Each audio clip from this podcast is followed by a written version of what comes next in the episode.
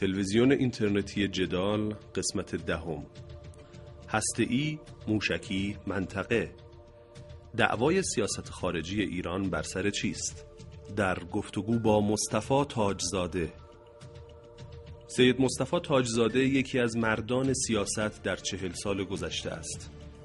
او که معاون وزیر ارشاد در دولت میرحسین موسوی و معاون وزارت کشور در دولت خاتمی بود از اعضای بلند پایه مجاهدین انقلاب اسلامی و از مؤسسین جبهه مشارکت است تاجزاده در سال 88 به عنوان یکی از صداهای اصلی جنبش سبز به هفت سال زندان محکوم شد با این حال از داخل زندان با نامه‌هایش منتقد جدی سیاست‌های جمهوری اسلامی از جمله حضور در سوریه و برنامه هسته‌ای ایران بود.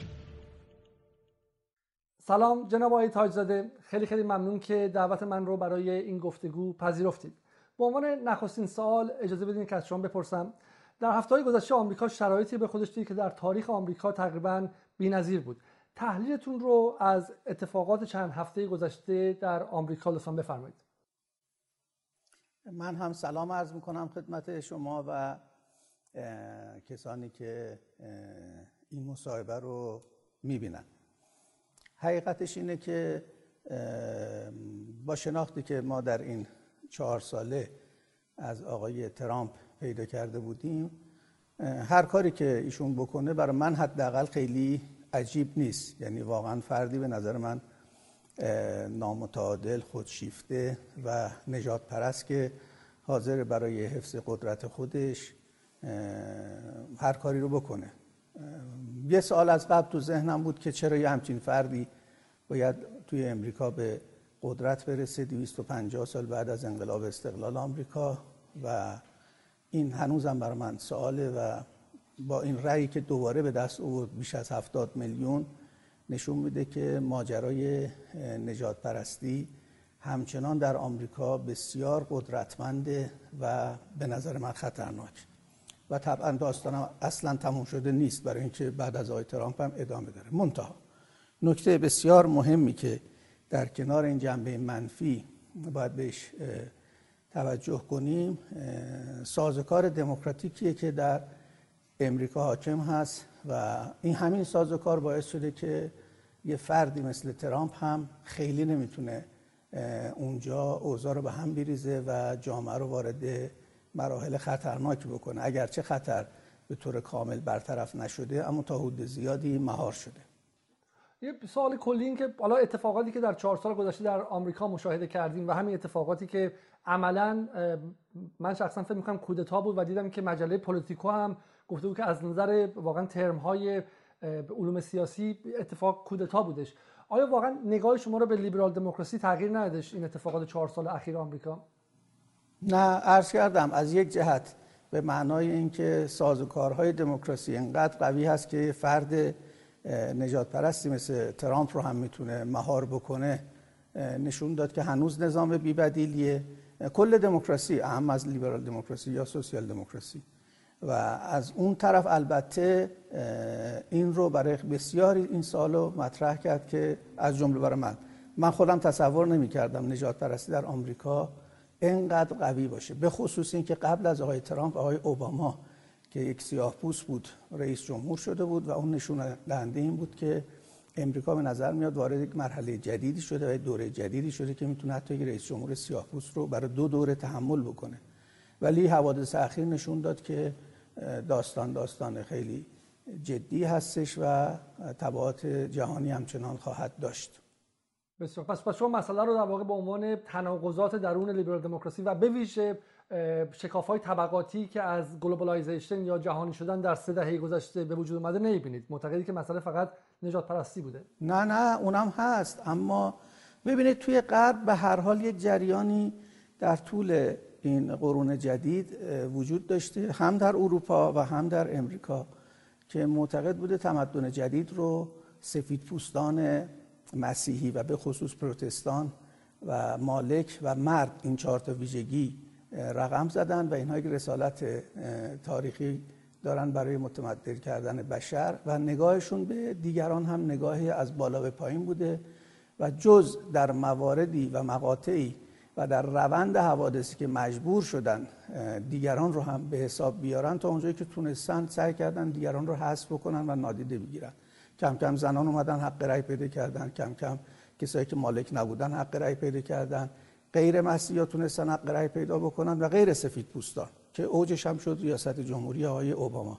اون جریان هنوز هم هست. یعنی فکر می‌کنن آمریکا مال اونهاست و دیگران دارن این آمریکا رو از اونها می‌گیرن. اما این معناش این نیستش که ما مسئله جهانی شدن رو و تبعاتش رو اصلا نبینیم. کما اینکه این رو در بقیه کشورهای هم که یه همچین مشکلی ندارن داریم می‌بینیم. اما نه اون تنها مسئله است نجات پرستی و نه فقط در واقع جهانی شدن. این همون جامعه که همین الان دو دسته شده. یه بخششون به هر حال با آقای بایدن رای دادن که علل اصول توی جبهه قرار داره که نگاه مثبتی به جهانی شدن داره و نیمی هم با آقای ترامپ رای دادن که به طور جدی دنبال این هستش که ناسیونالیزم یک نوع ناسیونالیزم شوونیستی رو ترویج بکنه و امریکا اول رو دنبال می‌کنه. بسیار خب حالا از این برگردیم به ایران. گمانم زمانی که این مصاحبه پخشه یا روزی که بایدن داره قسم می‌خوره یا بایدن دیگه به کاخ سفید رفته و رسما رئیس جمهور آمریکاست. و گمانم شما چند ماهی که منتظر چنین روزی هستید. به نظر شما آمدن بایدن چه تفاوتی خواهد داشت و چه تاثیر روی سیاست داخلی ایران خواهد گذاشت؟ به طور طبیعی در دنیای امروز هر وقت که جریان های افراطی در کشورهایی به قدرت می‌رسن به خصوص کشورهای تاثیرگذاری مثل امریکا طبیعتا جریان های افراطی رو در کشورهای دیگر هم تقویت می‌کنن. و به عکس اگر جریان های معتدلی به قدرت برسن همین تاثیر رو در کشورهای دیگه دارن. می‌خوایم بفهمیم بایدن چه تأثیری گذاشته بعد نگاه کنیم ببینیم ترامپ چه تأثیری گذاشت. در طول چهار سال گذشته ترامپ با فشار حد اکثریش به مردم ایران فشار زیادی وارد کرد. اقتدارگرایی رو در ایران تقویت کرد. به جامعه مدنی و نهادهای مدنی و طبقه متوسط و اصلاحات آسیب رسون روند دموکراسی خواهی و توسعه ایران رو تأخیر درش ایجاد کرد و همه اینها در مجموع به ضرر ملت ایران. طبیعتا کسی که بیاد و احتمال این باشه که دوباره ما به مذاکرات و برجام برگردیم و خصومت رو کنار بذاریم و یک نوع رقابت رو دنبال بکنیم رقابت که توش همکاری هم هستش این می‌تونه به نفع جامعه ما باشه به خصوص از منظر اقتصادی. و بهترین شاهد منم اینه که از وقتی آقای بایدن اومده به هر حال دلار ارزشش اومده پایین و به تبع دلار ریال ارزشش رفته بالا و کالاهای دیگه هم به طور طبیعی ارزونتر خواهد شد و نگاه اقتصاد به بایدن نگاه مثبتیه. مگر اینکه طرفین خراب کنن حالا یا آمریکا یا ایران یا هر دو. بسیار خوب. خب البته می‌دونیم که بایدن و اطرافیانش مثل وندی شرمن گفتن که این دفعه اگر ما بیایم فقط دنبال بازگشت به برجام نخواهیم بود دنبال برجام منطقه‌ای برجام موشکی و و مهار ایران در جبهه های مختلف هم خواهیم بود. به نظر شما ایران چه آپشن هایی داره و اگر شما در مقام تصمیم گیری بودید چه می‌کردید با این خواسته ها یا شاید معتقد باشین زیاده خواهی های آمریکا؟ ببینید من از قبل هم گفتم ما یه خط قرمز داریم که رهبری بخشی از اونو گفته و من از اون بخش حمایت می‌کنم و بخشش رو متاسفانه نگفته و من به اون انتقاد می‌کنم. در جنبه سلبیش اینه که ما باید به سمتی بریم که از اینکه ایران به هر دلیل و عنوان و شکلی درگیر جنگ بشه پرهیز بکنیم. و شعار رهبری از این جهت که نجنگ به نظر من شعار خوبی بوده و عملکرد رهبری هم در سی سال گذشته به گونه بوده که ایران رو در مجموع به دور از جنگ نگاه داشته. اما یه خط قرمز دیگه هم داریم که متاسفانه رهبری بهش توجه نکرد و جامعه ما داره از اون آسیب می‌بینه و اون عبارت است از تحریم. همون که خود رهبری به درستی اسمش رو گذاشت جنگ اقتصادی یا تروریسم اقتصادی. به نظر من ایران می‌تونست جلوی این جنگ اقتصادی و تروریسم اقتصادی رو بگیره و قفلت کرد و همین قفلت در واقع باعث شد که جامعه ما فشارهای زیادی رو تحمل کنه. نمیگم اگر تحریم نشده بودیم ایران سوئیس شده بود و گل و بلبل شده بود ولی قطعا میگم که اگر تحریم نفتی و بانکی نبود ما وضعیتمون خیلی بهتر از امروز بود. دلار به سی هزار تومن نمی‌رسیم برای اینکه منظورم تو این بخش روشن کنم ببینید آقای علیزاده ما چند سال ایران تحریمه؟ 12 13 سال که تحریم جدی داریم. نه ما از سال 58 تحریمیم. و رهبری همیشه می‌گفت ما سالهاست از ابتدای پیروزی انقلاب تحریم هستیم و درست هم می‌گفت. ما بلافاصله بعد از اشغال سفارت آمریکا تحریم شد ایران. این درست بود یا نه فعلا بحث ندارم ولی تحریم. کی رهبری گفتش که این دیگه تحریم نیست جنگ اقتصادی است؟ سال 90 91 بوده. سال 90 91 چرا اینو گفت رهبری؟ برای اینکه سطح تحریم هایی که اوباما گذاشت در تاریخ 40 ساله ایران و آمریکا بی سابقه بود. یعنی با داماتو با هولمزبرتو اصلا قابل مقایسه نبود یعنی ما وارد این مرحله جدیدی شدیم با تحریم های نفتی و بانکی. ما می‌تونستیم تحریم نفتی و بانکی نشیم. سال 90 شدیم. هر چقدر ما هشدار دادیم گفتن که نه ما سی سال تحریمیم راست هم می‌گفتن از 58 تا 90 که تحریم نفتی و بانکی شد ایران تحریم بود و ما از پسش بر اومدیم. بنابراین ما خیلی نگرانی نداریم. همون وقتی که یادتون باشه خیلی استدلال می‌کردن که ایران اگه تحریم نفتی بکنن نفت میشه 250 دلار هر بشکه و در نتیجه اگر صادرات ما نصف بشه قیمتش که الان 100 دلار میشه 250 دلار. بنابراین حتی ما سود بیشتری هم می‌کنیم اگه تحریم بشیم. بانک مرکزی هم که اصلا امکان نداره بتونن تحریم بکنن. برای اینکه سیستم بانکی جهانی به هم می‌خوره. ولی اوباما و البته با کمک متحدین خودش کاری کرد که ایران هم تحریم نفتی شد هم بانکی شد. نفت ما صادراتش نصف شد قیمتش هم کاهش پیدا کرد به جای اینکه قیمتش دو برابر بشه. بانک رو هم تحریم کردن یک مرتبه آقایون چشم باز کردن دیدن که دلار هزار تومانی شد چهار هزار تومن یادتونه در سال 90 این اتفاق افتاد. ما دو بار شو که ارزی داریم یکی سال 90 91 یکی سال 96 و 97 که اتفاق افتاد. یه مرتبه فهمیدن که این تحریم با بقیه تحریم ها متفاوته. با اینکه قبلش هم پرونده ما رفته بود شورای امنیت و تحریم ها جهانی شده بود اما نفتی و بانکی نشده بود. کی رهبری گفتش که برید مذاکره بکنید؟ در دولت های روحانی در دولت های احمدی نژاد؟ در دولت های احمدی نژاد. در دولت های احمدی نژاد. سال 90 اجازه داد مذاکره بشه. سال 91 اینا رفتن توی عمان مذاکره کردن. چرا رهبری اجازه مذاکره داد؟ چرا قبلش نیده بود؟ برای اینکه گفتن آقا این تحریم با تحریم های دیگه فرق می‌کنه. و بعد رهبری برای اینکه جامعه رو توجیه کنه. هم گفت اسم این تحریم جنگ اقتصادیه و هم گفت من می‌خوام نرمش قهرمانانه بکنم برای اینکه بریم مذاکره بکنیم به نتیجه در واقع برسیم. من این سابقه رو از این جهت گفتم. که به نظر من لفظی که رهبر گفت درست بود. واقعا ما از سال 90 به این طرف گرفتار جنگ اقتصادی بودیم. ما گرفتار تحریم نبودیم. اون سی سال قبلش تحریم بود. اما ما می‌تونستیم جلو این رو بگیریم. بله. و به همین دلیل من از برجام دفاع می‌کردم و می‌کنم. برای اینکه برجام این جنگ رو منتفی کرد و شرایط رو به گونه فراهم کرد که ما بتونیم روی پای خودمون بیستیم. بنابراین جنبه سلبی ایران. شعارش به نظر من باید به جای نه جنگ نه مذاکره شعارش این باشه نه جنگ نه تحریم.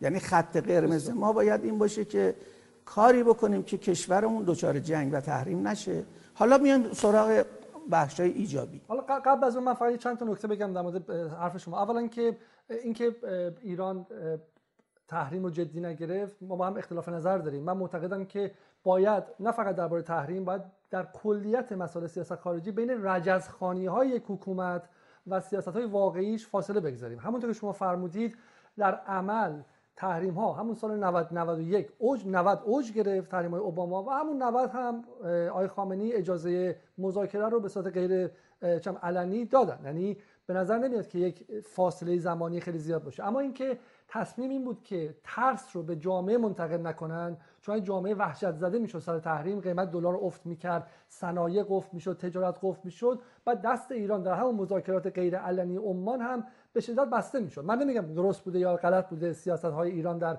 مذاکرات و در کلیت ولی میگم اینکه جمهوری اسلامی به عنوان فردی که از بیرون نگاه می‌کنم رجز خانی کنه بگه قطعنامه های شما هیچ اهمیتی نداره ما از تحریماتون هم نمیترسیم. به عنوان رجز خانی به این معنی نیستش که تو پشت در بستم تو اتاق گفتن آقا اصلا این تحریم اهمیتی نداره. به همون شکل که نظر من, من اصلا ارزم رجز خانی نیست. ببینید آقای علیزاده ما زمان آقای احمدی نژاد درآمد نفتمون چقدر بود؟ حدود 700 میلیارد دلار. درست؟ حدود 700 میلیارد دلار. هیچ دولتی توی ایران همچین درآمدی نداشت. حتی آقای احمدی 700 میلیارد قبول ندارن در خب اون که نمیشه به آقای احمدی باید آماره بانک مرکزی رو نگاه کنیم دیگه. عرض به حضور شما که اون رقم بزرگی که ناشی از فروش بشکه 100 دلار نفت بود یه کشوری که بخواد با آمریکا درگیر شه یه کشوری که آقای احمدی نژاد اومد سال 85 همون اولین سال ریاست جمهوریش پرونده ایران رفت شورای امنیت و شروع شد تحریم ایران. درسته؟ بنابراین ما وارد مرحله تحریم جهانی شدیم. یعنی از تحریم های یک جانبه آمریکا در تا قبل از آقای احمدی نژاد تا پایان دولت آقای خاتمی تحریم علیه ایران یک جانبه بود. آقای احمدی نژاد کاری کرد که پرونده ما رفت شورای امنیت شد تحریم جهانی. بسیار. حالا کشوری که تحریم جهانی میشه از ادعای آقای احمدی نژاد اینه که تا زمانی که 88 اتفاق نیفتاده و گسل داخلی ایران وسیع نشده بود و دشمن و غرب و آمریکا هم این میزان تشتت در داخل ایران ندیده بود اوباما اون تحریم ها رو به اجرا نگذاشت. حالا اجازه بده من اونم بهش جواب دارم. ما در سال 85 وقتی تحریم شد یه کشوری که تحریم میشه دو سه کار می‌کنه. اگر خطر آمریکا رو جدی می‌گیره. من معتقدم اقتدارگراها شعار مبارزه با آمریکا میدن. به ما میگن شماها خوشبینید با آمریکا ولی در حقیقت خودشون با آمریکا خوشبینن چون اگه بدبین بودن اون 700 میلیارد دلار رو به باد نمی‌دادن که با اولین تحریم نفتی ما یه مرتبه دلار هزار تومانی بشه 4000 تومان. اصلا این اتفاق این بدعت زمان آقای احمدی نژاد دو شما که با آمریکا الان درگیر شدید سر قضیه هسته ای چرا پرونده های جانبی باز می‌کنید؟ هی دشمن های بیشتری برای ما میتراشید. چرا هولوکاست مطرح می‌کنید؟ مگه هولوکاست تازه اتفاق افتاده بود؟ مال جنگ جهانی دوم بود. این همه دولت اومده بود رفته بود توی دنیا. دولت ایران چرا باید وارد هولوکاست بشه که یه جبهه جدید باز کنه؟ چرا با همسایگانمون شروع می‌کنیم کل کل کردن؟ شما وقتی بخوای با لات محله درگیر بشی بعد بری با همه همسایه‌ها بسازی. یه لحظه اجازه بده. یه لحظه اجازه بده. احمد اینجا می‌رسیم. چون بحث احمد اینجا 4 سال خودش 5 سال وقت می‌بره بذار من صحبتم بکنم. ببین آقای علیزاده شما اجازه داری هر سالی رو آزاد از من بپرس ولی اجازه بده من حرفمو تموم بکنم. بنابراین شما به همین دعوت شدید. ممنونم. بنابراین من اصلا محدودیتی برای سوالات شما مطرح قائل نیستم. ولی می‌خوام بحثم کامل روشن بشه. دلیل سومی که معتقدم اینها خطر آمریکا رو جدی نگرفتن غیر از اینکه پولا رو به باد دادن غیر از اینکه دشمن تراشی کردن شما وقتی با آمریکا درگیر هستی بزرگترین نقطه اتکاد مردم خودتن. در ایران متاسفانه اقتدارگراها آمریکا رو بهانه کردن برای ایجاد انصداد و اختناق برای حذف رقیب برای سرکوب منتقد و مخالف نه برای ایجاد یک اجماع ملی برای اینکه هممون بسیجیم در مورد آمریکا بیستیم. بعدم به ما انتقاد می‌کنن که بله از ایران باید یک صدا بره صدای رهبری باید بره. منم پاسخم همیشه این بوده. بله از ایران باید یک صدا بره. اما صدای اکثریت مثل همه کشورهای دموکراتیک رهبری بیان اکثریت جامعه رو اظهار بکنه همه ما پشت سرش میستیم نه دیدگاه اقلیت رو. بنابراین من حرفم اینه که شما تو عمل تحریم رو جدی نگرفتید. نه در شعار. اتفاقا خیلی مخالف رجزخونه نیستم. همچون که تو آمریکا هم کسایی هستن علیه ما رجزخونی می‌کنن. من مشکلم این نیستش که کسی تو ایران رجزخونی بکنه که. مشکلم اینه که میگم راه برد ما باید جلوگیری از تحریم باشه. هرچی هم می‌خواید رجز بخونید بخونید. بنابراین این که فرمودید نه ما سال 90 می‌تونستیم مانع بشیم. چرا می‌تونستیم مانع بشیم؟ می‌خوان بگن سال 88 یه اتفاق افتاده. شما تو مناظره های سال 92 انتخابات دیدید. در چند مرحله ایران با امریکا داشت به تفاهم می‌رسید و با غرب به هر دلیل داخلی خودشون به هم زدن. یکی آقای لاریجانی آقای سولانا بود. خودشون خود آقای ولایتی افشا کرد که آقای داشت به هم توافق می‌رسیدن سر قضیه هستی بعد از اینکه پرونده ایران رفته بود به شورای امنیت. اما آقای احمدی نژاد به هم زد. یکی مذاکرات آقای ولایتی با شیراک بود. باز آقای احمدی نژاد به هم زد. یه کاری خود آقای احمدی نژاد سال 88 با برزیل و ترکیه داشت می‌کرد. علیرغم حوادث 88 داشتن یه توافق هسته‌ای می‌کردن.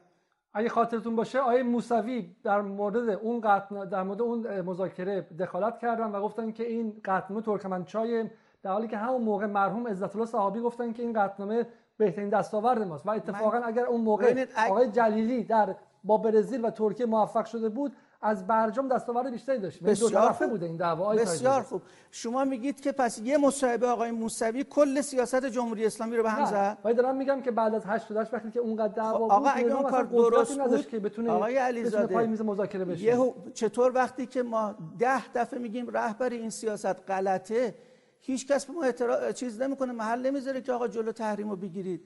بعد میگید یه توافق بزرگ رو کردن مهندس موسوی یه مصاحبه کرد حکومت اون توافق بزرگ رو که به نفع ملت بود کنار گذاشت به خاطر مصاحبه مهندس موسوی. یعنی اینقدر حکومت ضعیفه؟ بالاخره کسی که رهبر جنبش سبز باش بوده خب رهبر جنبش سبز خیلی جای دیگه هم خیلی جای دیگه گفته ولی رهبری گوش نکرده. خب اونم می‌تونه گوش نکنه. این خیلی بده که این در واقع تضعیف رهبریه که یک کار ملی رو من اینو این جهت می‌خوام بگم. که به رغم حوادث 88 اینا به راحتی می‌تونستن توافق کنن. اینا می‌خوان ضعف خودشون رو بذارن پای جنبش سبز. نه شما اشتباه کردید. منم معتقدم حتما ما قبل از اینکه تحریم نفتی و بانکی بشیم اگر می‌رفتیم با غرب توافق می‌کردیم امتیازات بیشتری از برجام می‌گرفتیم. همچنان که در 598 اگر قبل از اینکه فا دست می‌دادیم و صدام دست بالا رو پیدا می‌کرد اگه مذاکره می‌کردیم امتیازهای بیشتری می‌گرفتیم.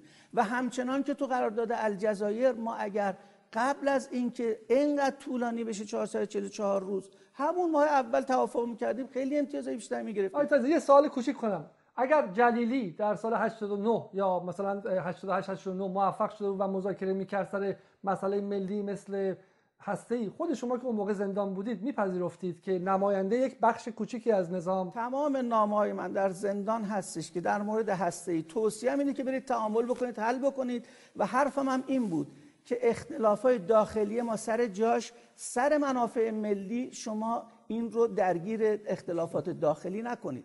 اتفاقا یکی از چیزایی که ما از اینا طلب کاریم اینه که ما از سال 84 تا 92 شما اگه تو مجموعه نامه ها و مصاحبه های من یا مقالات من یک نکته پیدا بکنی که در ضد این بود که آقا شما نباید برید تفاهم بکنید دستشون بذارم تو پوست گردو تا مثلا دولت ما بخواد بیاد سر کار من هم حرفان پس می‌گیرم. عکسش بوده. گفتیم شما این کار رو انجام بدید برید مشکل حل بکنید ما رقابتمون رو میایم حل می‌کنیم. من اصلا سریعتر به شما بگم. من اگه سال بعد فرض کنید یه دولت اصولگرا بیاد سر کار. فرض کنید سپاه کودتاشو کرد و تونست یه دولت نظامی بیاره سر کار. یه کودتای انتخاباتی مثلا بکنه بیاره سر کار. من اونجا بهشون میگم اگه برید با بایدن توافق بکنید و مشکل تحریم حل بکنید از این کارتون حمایت می‌کنم ولی از اینکه تو جامعه اختناق ایجاد می‌کنید باهاتون مقابله می‌کنم. نقدتون می‌کنم. از اینکه به مخالف اجازه ندید حرف بزنه از اینکه مشکلات مردم نرسید و غیره. بنابراین ما موزمون از این جهت روشنه. ما در طول سال 84 تا 92 در مقاطع مختلف.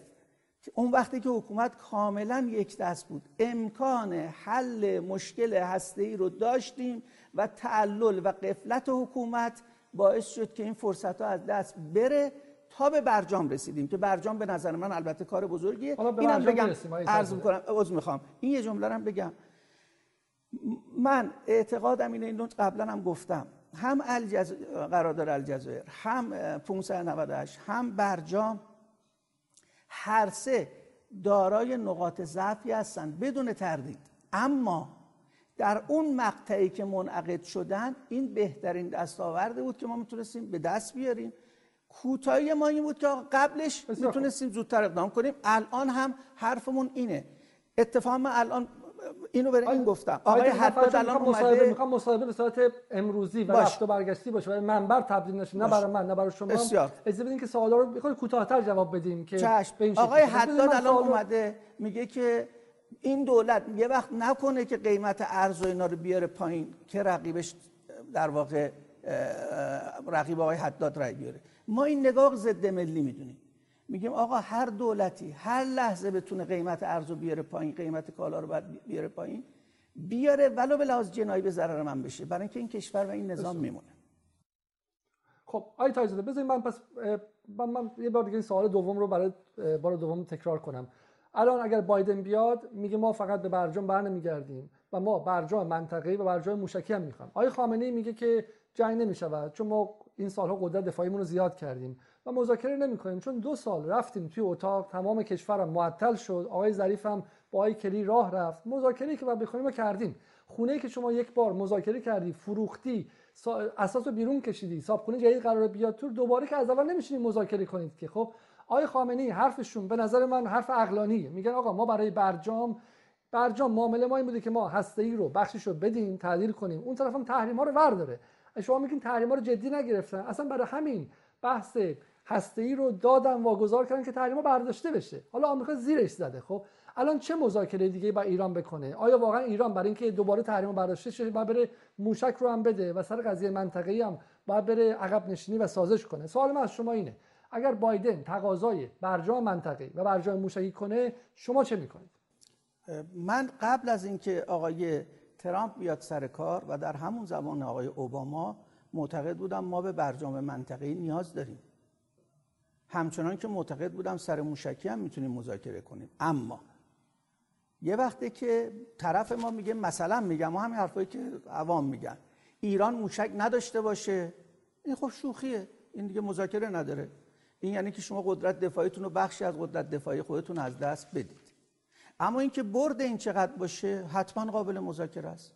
متاسفانه سردار جعفری تو همین حول و حوشی که بحث بود یه مرتبه بدون اینکه ما امتیاز بزرگی از غرب بگیریم اعلام کردش که ما 2000 کیلومتر بیشتر برد موشکامون نیست. من نمی‌دونم چرا ایشون این حرفو زد. این باید تو مذاکره گفته می‌شد بعد از اینکه چند امتیاز ما از آمریکا می‌گرفتیم که بگیم 2000 کیلومتر. نه اینکه یه جانبه بیایم اعلام بکنیم اونم یه فرمانده نظامی. اینو باید دیپلمات ما تو مذاکره می‌گفت. در مورد منطقه. برای اینکه متوجه شم این معتقد این که اتفاقا این که موشک ما بردش کمر رو نباید می‌گفتم ما بعد توضیح بدین این رو یه بار دیگه. تا اون وقت اصلا هیچ مقامی تا ایران اعلام نکرده بود که سقف پروازی موشکی ما چقدر هست. همین ایران داشت تولید می‌کرد طبیعتا هرچند می‌رفت جلوتر این دور بردتر می‌شد دیگه.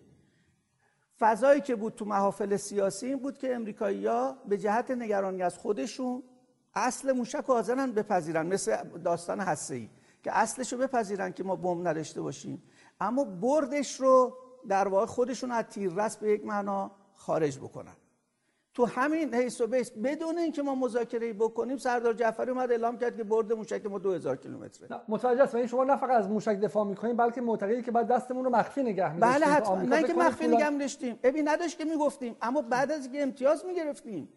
یعنی شما وقتی شما میگی من 2000 کیلومتر دارم یعنی که من موشکی نمی‌خوام داشته باشم که آمریکا رو بزنه. این 2000 کیلومتر یعنی این دیگه. درسته؟ خب اینو کی باید بگی؟ به امریکا بگی این چهار تا امتیاز به من می‌دادی؟ من این 2000 کیلومتر رو اعلام می‌کردم. پس پس من پس من می‌تونم بگم آقای تاجزاده نه فقط با داشتن موشک ایران مخالف نیست بلکه حتی معتقدی که موشک یکی از ابزار چانه‌زنی ایران در مذاکرات آینده است. ببینید ما دفاع ملت ما ما اینکه جنگ رو بتونیم دور بکنیم یک رضایت ملیه. دو اقتدار نیروی مسلحه. سه اقتصاد برتره. و به همین جهت هم من ما بمب اتم نمی‌خوایم. ما اگه این ستاره داشته باشیم هیچ کشوری در منطقه و جهان حاضر نیست با ایران وارد جنگ بشه. به همین جهت هم افتخار می‌کنیم. که در دوره اصلاحات هر انتقادی به ما کردن از وطن فروشی و آمریکایی و غربی و لیبرال و نمی‌دونم فلان و فلان تا الان یک نفر سپاهی نیامده به که در دوره اصلاحات شما در صنایع دفاعی و نظامی کشور دولت اصلاحات کم گذاشت نسبت به دولت های قبل و بعد از خودش. برای اینکه دولت ما ایران نیروی مسلح مقتدر می‌خواد و طبیعتا یکی از ابعادش هم موشک تردید در این نیستش. اما چند و چونش رو میشه مذاکره کرد نه اصلش رو. همچنان که گفتیم سر هسته ای هم گفتیم اصلش باشه. چند و چونش این که چند تا سانتریفوژ باشه نباشه درصد غنی سازی شاید باشه. تلویزیون اینترنتی جدال. دو تا سوال دو تا سوال مشخص های اولیش این که این مذاکرات درباره موشک اگه گره بخوره به هسته ای این گره فقط بسته تر میشه. یعنی خواسته ایران اینه که بایدن بدون اینکه شرط و شروط بذاره برگرده تو برجام. اگر بخواد بگه نه اول شما برد موشک رو کم کنید یا زیاد کنید بعد من میام تو برجام این موضوع دست ایران میبنده. این موضوع هم باعث و بعد ممکن طولانی هم بشه. یعنی باز تحریم ها وابسته به این میشه که ما اول روی موشک رو بردش رو کم کنیم. برای همینه که رهبری گفت مذاکره نمی‌کنیم این در این مقطع مذاکره نمی‌کنیم. من ارزم این بود که ما حتی قبل از ترامپ معتقد بودم که ما برجام منطقه‌ای هم می‌خوایم. چه جوری ما توی منطقه به برجام منطقه‌ای می‌رسیم. اول در مورد موشکی شما بگید. آیا شما معتقدید که ما در مورد برجام تکلیف روشنه. برجام رو؟ ببین آقای علیزاده یه وقت شما سوالتون در مورد برجامه. ما با آمریکا توافقی کردیم. اتفاقا این توافق هم زمانی کردیم که این آقای بایدن معاون رئیس جمهور بوده. یا آدم اپوزیسیون نبوده. کنار نبوده. توی اون یه کار بزرگی کردیم بازی برد برد بوده. الان آقای جلیلی میگه که از زمانی که آقای ترامپ اومده 802 تا تحریمی که برجام برداشته بوده برگردونده 751 تحریم جدید هم اضافه کرده. برجام تونسته بود اینا رو مهار بکنه. حرف اون آقای بایدن اینه که ما اون توافق کردیم. شما اگه می‌خوای برگردی به میز مذاکره تو این چهار سال هم با آقای ترامپ هم اعلام کردش جمهوری اسلامی. که برگرد ما, ما میز مذاکره ترک نکردیم. شما ترک کردید برگردید بیایم. البته با این تجربه اخیری که ما پیدا کردیم این برگشت باید برای مکانیزم ماشم یه فکری بشه. چون ممکنه آمریکا بخواد یه بازی در بیاره برگرده بعد یه ما دیگه ببخشید متوجه نشدم. آمریکا به میز مذاکره برگرده به برجام برگرده. منظورم از میز مذاکره اینه که بیاد برجام تعهداتشو انجام بده طبیعتا میشه عضو بقیه برجام. خب، اما بحث اینجاست. اما برگشتن به برجام آیا ببخشید یه بحث مهم اینجاست. برگشتن به برجام که دیگه مذاکره نمی‌خواد که. برگشتن به برجام یه امضای آقای بایدن لازم داره. یعنی یک امضای امضای ریاست جمهوری و فرض کن که نیاز داره. فرض کن آقای علیزاده این امضا رو منوط بکنه به اینکه مثلا میگم فرض کن ها معاونین وزیر خارجه بشینن با هم صحبت بکنن. شما ببینید برای ما یه چیزی که ساختن یه تابویی ساختن از مذاکره. فکر می‌کنیم اگر میگیم مذاکره یعنی زمین میره آسمون آسمون میاد زمین. نه اینا حرف دهه 70 آقای تایزاده کجا تابو بوده؟ ظریف و جان با هم دو سال دو سال دست به دست هم دیگه مذاکره کردن شما الان اون تابو مدت هاست شکسته. انقدر این تابو جدیه که یک روش دیپلماتیک رو رهبری در کنار جنگ میگه نه جنگ نه مذاکره. این یعنی تابو. ببینید اگر نه رهبری میگه ما جنگ نمی کنیم مذاکره هم هر وقت دیدیم شرایط فراهمه. می‌کنیم هم نمی کنیم ولی وقتی که میاد اعلام می‌کنه این رو حدش رو میاره در حد جنگ یعنی اینو تبدیل کردن به تابو. نه الان ما دوره اصلاحات هم بود. یه مرتبه دیدیم که مدیر کل دادگستری اطلاعیه صادر کرد که هر کی در مورد آمریکا بحث کنه علیه اقدام امنیت ملی اقدام کرده میگیریمش میبریمش. آقا بحث اشکال نداره خب برای همین برجام اتفاقی بود. برای اینکه اصلاحات با آقای روحانی فرق داشت. آقای روحانی امین نظام اصلا رئیس شورای عالی امنیت ملی بوده. آدم دست راستی بوده مال خودشون بود اومد و مذاکره کرد. آقای ظریف هم معتمد رهبری بود. ولی اون تابویی که شما عرض می‌کنید من همه حرفم اینه. اون تابو کسته بحث تابو که قبلش هم شکسته بود. آقای علی زاده مگه قبل برجام ایران مستقیم توی عمان با آمریکا مذاکره نکرد؟ مخفیانه مگه مخفیانه. جان برای خیلی خوب مذاکره کرد دیگه حالا اونش پایگاه نظام برای بچه بسیجی و حزب اللهی ها این که نماینده ایران دست کریو بگیره خب اتفاق جدیدی بود دیگه. بله عکسشه. مگه اینکه ببین این از اون چیزای حرف از شما بعیده با یعنی شما وقتی مذاکره میگی که بحث گرفتن عکس که نیست بحث اینکه برن توی میز بشینن پشت میز صحبت بکنن. اینها ایران بارها و بارها مستقیم دو جانبه سه جانبه رو در رو با آمریکا مذاکره کرده. اما چنان شعارش رو میدن به خصوص از وقتی ترامپ اومد. که گویی اگر بخوایم بریم مذاکره بکنیم انگار که مثلا یک دونه تابوی بزرگی داره شکسته میشه و ما آقای علیزاده خیلی روشن بگم فشارهای حد اکثری ترامپ ایران رو تسلیم نکرد این تردیدی درش نیست. اما به مردم فشار زیادی آورده. مردم می‌خوان این فشارها رو از بین ببرن. براشون نتیجه این کار مهمه. اینکه کی اول وارد اتاق بشه کی دوم وارد بشه چه جوری بشه اینا میشه فرد. درست مثل برجام. ببینید اگر فرض کن در روز آخر برجام به توافق نمی رسیدن این همه عکس یادگاری که گرفتن دوزار نمی ارزید برای اینکه گفتن آقا بالاخره تش چی شد؟ اطلاعی دادن که ما متاسفانه توافق نرسیدیم مولن شده اومدیم. اون میگن آقا این همه عکس یادگاری هم گرفتید برای خودتون. اون چه که اثر داشت نتیجه کاره. اگر شما حرفتون اینه که ما در مورد برجام نباید امتیاز جدیدی بدیم من با شما موافقم. ما در مورد هسته ای بحث رهبری هم همینه. بحث نه نه بحث رهبری این نیست. نه اجازه بدید. بحث رهبری دقیقاً اینه حالا امیدوارم این باشه. من البته اگه این باشه خوشحال میشم نه اینکه ناراحت بشم ولی باید این نشون داده بشه. من فقط این جمله رو توضیح بدم آقای بحث اینه. ببینید بحث, بحث اینه. اولا اینکه من از سال 76 به این ور یادمه که شما همیشه گفتین که اگر ما مذاکره کنیم با آمریکا مسئله حل میشه. دو, دو سال ایران مذاکره کرد. گفتن اگر سر هسته ما بشینیم و هسته ای رو بدیم مسئله حل میشه. دو سال ایران مذاکره کرد. تمام سیاست ایران از سال 92 که اصلاح طلبان هم پشتش رفتن. خود شما از داخل زندان حمایت کردین از انتخاب روحانی به خاطر و به خاطر مذاکره و برجام. 6 سال تمام کشور گروگان برجام بود و شما به من بگید نتیجه این برجام آیدیش برای مردم برای راننده تاکسی تو تهران برای کشاورز تو اصفهان برای معلم تو بوشهر چی بود؟ آیا هم تابوی مذاکره شکست که اگه فردا خدای نکرده آمریکا به ایران حمله کنه دل اون کسی که می‌خواد بره جلوی آمریکا وایسه و کشته خالی تر از قبله؟ چون فکر می‌کنه که ما دیگه اونقدر آمریکا ستیز نیستیم. هم تابوی آمریکا شکست هم هسته ای رفت اون سرمایه 10 15 ساله. همین که شما به من بگید آقای تایزده آیدی برجام برای شهروند معمولی نه عزت می‌خواد نه استقلال نه حرفای گل, گل درشت و آرمانخانه. آیدی برای زندگی معیشت و معیشت فرد عادی تو تهران چی بود؟ ما از زمانی که وارد جنگ اقتصادی شدیم یعنی از سال 90 یعنی از زمانی که تحریم نفتی و بانکی شدیم. یه مرحله داریم برجام نشده بود در زمان های احمدی نژاد از سال 90 تا 92 برید از این مردم بپرسید بگید که اقتصاد ایران بهداشت ایران سلامت ایران در سال 90 و 92 چه اتفاقی افتاد؟ ما تو زندان بودم همون زمان تو مطالبم نوشتم. گفتم ما یه پراید داشتم اون و گفتم این قیمت 6 میلیون بود یه ظرف یه مدت شد 20 میلیون.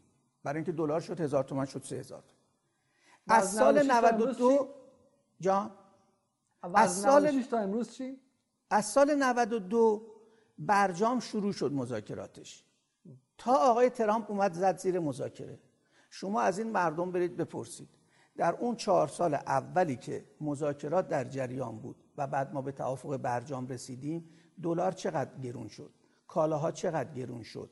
اقتصاد ایران نرخ رشدش منفی شد یا مثبت شد؟ چون یادتون باشه ما وقتی که دولت تحویل گرفت از نظر عقلانی شما باید 90 تا 92 رو با 96 تا 98 مقایسه کنید. اجازه بده اجازه بده نه شما سوال برجام آقای علیزاده میگید برجام چی کار کرد؟ من میگم قبل از اینکه ما وارد برجام بشیم وقتی که ما تحریم نفتی و بانکی شدیم یا باید بریم این تحریم رو بشکنیم با مذاکره یا باید بگیم مذاکره نمی‌کنیم تحریم ادامه پیدا کنه. ما سه مرحله داریم. یه مرحله 90 تا 92 داریم که در این مرحله برجامی در کار نیست. مذاکره داشتیم ولی به توافق نرسیدن. رفتن تو عمان نشستن به توافق نرسیدن. 92 که مذاکره شده اقتصاد ایران رونق گرفته. قیمت دلار ثابت شده تورم تکنرخی شده از 30 و 40 درصد. و همه احساس کردن که یک دوره جدیدی آغاز شده به گونه ای که به همین دلیل آقای روحانی سال 96 چند میلیون بیشتر از سال 92 رنگ میاره. چرا؟ چون مردم میگن ما راضی هستیم. این روندی که اومد روند خوبیه. آقای ترامپ اومد زد زیر برجام. چه اتفاقی افتاد؟ دوباره شدیم مثل سال 90 و 92 و بلکه بدتر. برای اینکه الان فشاری که رو جامعه هستش وقتی تضعیف میشه جامعه تحریمی که میاد روش بیشتر میشه. بنابراین دوباره دلار چند برابر گرون شد نرخ تورم وحشتناک سی چل درصد شد و بقیه مشکلات اقتصادی که جامعه می‌دونه. سوال الان این آقای علیزاده. ما می‌خوایم دوباره 92 تا 96 رو احیا کنیم یا می‌خوایم 90 تا 92 یا 96 تا 98 رو ادامه بدیم؟ ببین چند ماه دیگه انتخابات ریاست جمهوری در ایرانه. من از حالا به شما میگم حتی نامزد سپاه اعلام خواهد کرد که مردم ما وقتی که میایم میریم به سمت اینکه تحریم رو بشکنیم. برای اینکه می‌دونه اگه این تحریم شکسته نشه این مشکلات و این فشارها خواهد بود. بنابراین همه مشترکیم در شعار دادن اینکه الان به این نتیجه رسیدیم که تحریم باید لغو بشه حالا در تاکتیکش که کی بره مذاکره کنه کی مذاکره کنیم در چه سطحی مذاکره کنیم؟ فقط یه سوال دیگه هست چون از من اونو می‌پرسن که شما پرسیدید که آقا ما غیر از هسته ای ابزارهای دیگه داریم برای مذاکره به نظر من داریم. که اون حالا تو قسمت بعد بهش می‌پردازم که چه اتفاقی میفته بنابراین شما اون سوالی که دیگه از, از راننده تاکسی بپرس. بریم همین الان از راننده تاکسی بپرسیم. بگیم 90 تا 92 که برجام نبود اقتصاد کشور چی بود؟ 92 که مذاکرات برجام شروع میشه. تا روزی که آقای ترامپ اعلام می‌کنه من می‌خوام از برجام خارج بشم اقتصاد کشور چه مسیری داشت؟ از زمانی که آقای ترامپ خارج شد اقتصاد کشور چی خواهد شد؟ و بعدم این سوال ازش بپرسیم که آقای شهروند هر شغل شما داری به نظر شما ما باید بریم به سمت لغو تحریم ها یا بگیم که خیلی خوب ما میشینیم خونمون اعلام می‌کنیم آمریکا تحریم ها را لغو بکند اگرم نکرد ما کار خودمون رو انجام میدیم. ببین جواب شهروند چی خواهد دو تا, دو تا اختلاف داریم آقای تایزاده اینجا. یکیش اینه که شما نباید 92 به نظر من 90 تا 92 رو نباید با 92 تا 96 مقایسه کنیم. برای اینکه واقعا هیچ گروهی همین که میگید هیچ گروهی تحریم خواه در ایران که نیستش که. چرا هستن و چرا؟ ما کاسبان تحریم داریم به طور جدی. میگن نعمت تحریم. میگن تحریم شورای انقلاب رو احیا می‌کنه. میگن اگه تحریم نباشه ما به سمت تجمل میریم. رسما تو نمازهای جمعه دارن میگن. ما آقای جلالی از یار قار آقای لاریجانی رئیس کمیسیون رئیس مرکز پژوهش‌های مجلس بود. الان شده سفیر ایران توی مسکو. مصاحبه کرد رسما گفت. گفت بخشی از اصولگراها منظورش جناب تندروشون بود. میگن ما دو تا رقیب داریم. یه رقیب داخلی داریم اصلاح طلبان. یه رقیب خارجی داریم آمریکا و تحریم. بین این دوتا بین اصلاح طلبان و آمریکا اصلاح طلبان خطرناکترن. برای اینکه اگه اینا رقیب ما باشن انتخابات می‌برن. ولی اگه ما با آمریکا درگیرشیم مردم میان پشت سر ما که آقا اینا دارن با آمریکا میجنگن. بنابراین نه تو ایران. اینکه من دائم میگم کاسبان تحریم واقعا انگ نمی‌زنم. کسانی هستن که منافعشون در تداوم تحریم هست. همچنان که ما کاسب جنگ هم داریم. البته در مورد جنگ چون رهبری موزش قاطعه کسی اصلا شوخی تو این زمین ها نمی‌کنه. یعنی می‌دونه که بخواد وارد بشه ببین انقدر رهبری توی جنگ محکمه که حتی ترور سردار سلیمانی ایران وارد جنگ نکرد. دنیا می‌دونه وقتی که آمریکا میاد سردار سلیمانی رو تو عراق می‌زنه این یعنی اعلام جنگ با ایران. ما زیر سیبیلی در کردیم. چرا؟ چون رهبری به درستی تشخیص داده بود که الان نباید ایران وارد جنگ بشه. ما باید منافعمون رو جوری دیگه حمایت کنیم. ای کاش این حساسیت رو رهبری در مورد تحریم می‌داشت. اون وقت این مشکل ما پیدا نمی‌کرد. گفتگو گفتگو دو طرفشه ببین آقای تایزاده دو تا مسئله است. یکی اینکه آقا من به تندروهای دو طرف کار ندارم در اصلاح طلبها و چم دوستان شما هم کسایی هستن که میگن خطر اقتدارگراها و اون بخش اصولگراها از نتانیاهو اینا بیشتره و سالها هم گفت اونا رو کنار همدیگه یه بسته کردن. نتانیاهو بن سلمان رو کنار چه من بخشی از نیروهای داخلی گذاشتن. کدوم از ما اصلاح طلبان این کارو کردیم سعید جلیلی گذاشتن. جانم؟ کدوم از ما اصلاح طلبان این کارو کردیم در تمام سالهای برجام می‌گفتن که نتانیاهو بن سلمان و تندروهای داخلی در کنار همدیگه مت... عملا متحد شدن تا مانع شکلگیری برجام خب اینو منم میگم ولی نگفتم که بریم با نتانیاهو بسازیم علیه اینا. من به حسین شریعت مدار میگم میگم چرا تو تو برجام موزد مثل نتانیاهوست نه اینکه بگم که بریم با نتانیاهو بسازیم برای اینکه ریشه حسین شریعت مدار بزنیم. دو تا حرف کاملا متفاوته. اینا رو با هم دیگه در واقع بشه که هم ارزی کاذب بهش میگن. این یعنی شما دو تا نیرویی که یکیش آمریکا و عربستان و اسرائیل با تریلیون ها دلار سرمایه کنار چهار تا بچه حزب که جلو مجلس تظاهرات می‌کردن که مثلا چه علیه برجام شعار می‌دادن فیل و فنجون رو کنار همدیگه میذاشتیم می‌گفتیم این دوتا با هم دارن مانع برجام میشن. برای اینکه چهل سال اینا میگن که شما آمریکایی هستید. میگیم چرا؟ میگن چون وقتی میگید دموکراسی این حرف آمریکایی هست وقتی میگید انتخابات آزاد این حرف آمریکایی هست این پاسخ ما به اونا بود که اگر همسوی بده الان که نتانیاهو تمام نیروشو گذاشته برای اینکه برجام رو بهش آسیب برسونه تو دیگه نرسون. توی که می‌گفتی همسویی بده تو این کارو نکن. اگر کردی معلومش اون حرف اولت هم قبول نداری. بنابراین ما از این زاویه می‌کردیم. که آسیب نبوده. اینا داشتن حالا سنگ اندازی نبود که واقعا مانع برجام شه. خودتون می‌دونین که برجام شدن مانع شدن. شما وقتی سفارت عربستان آتیش می‌زنن مگه شاخ و دم داره مانع شدن؟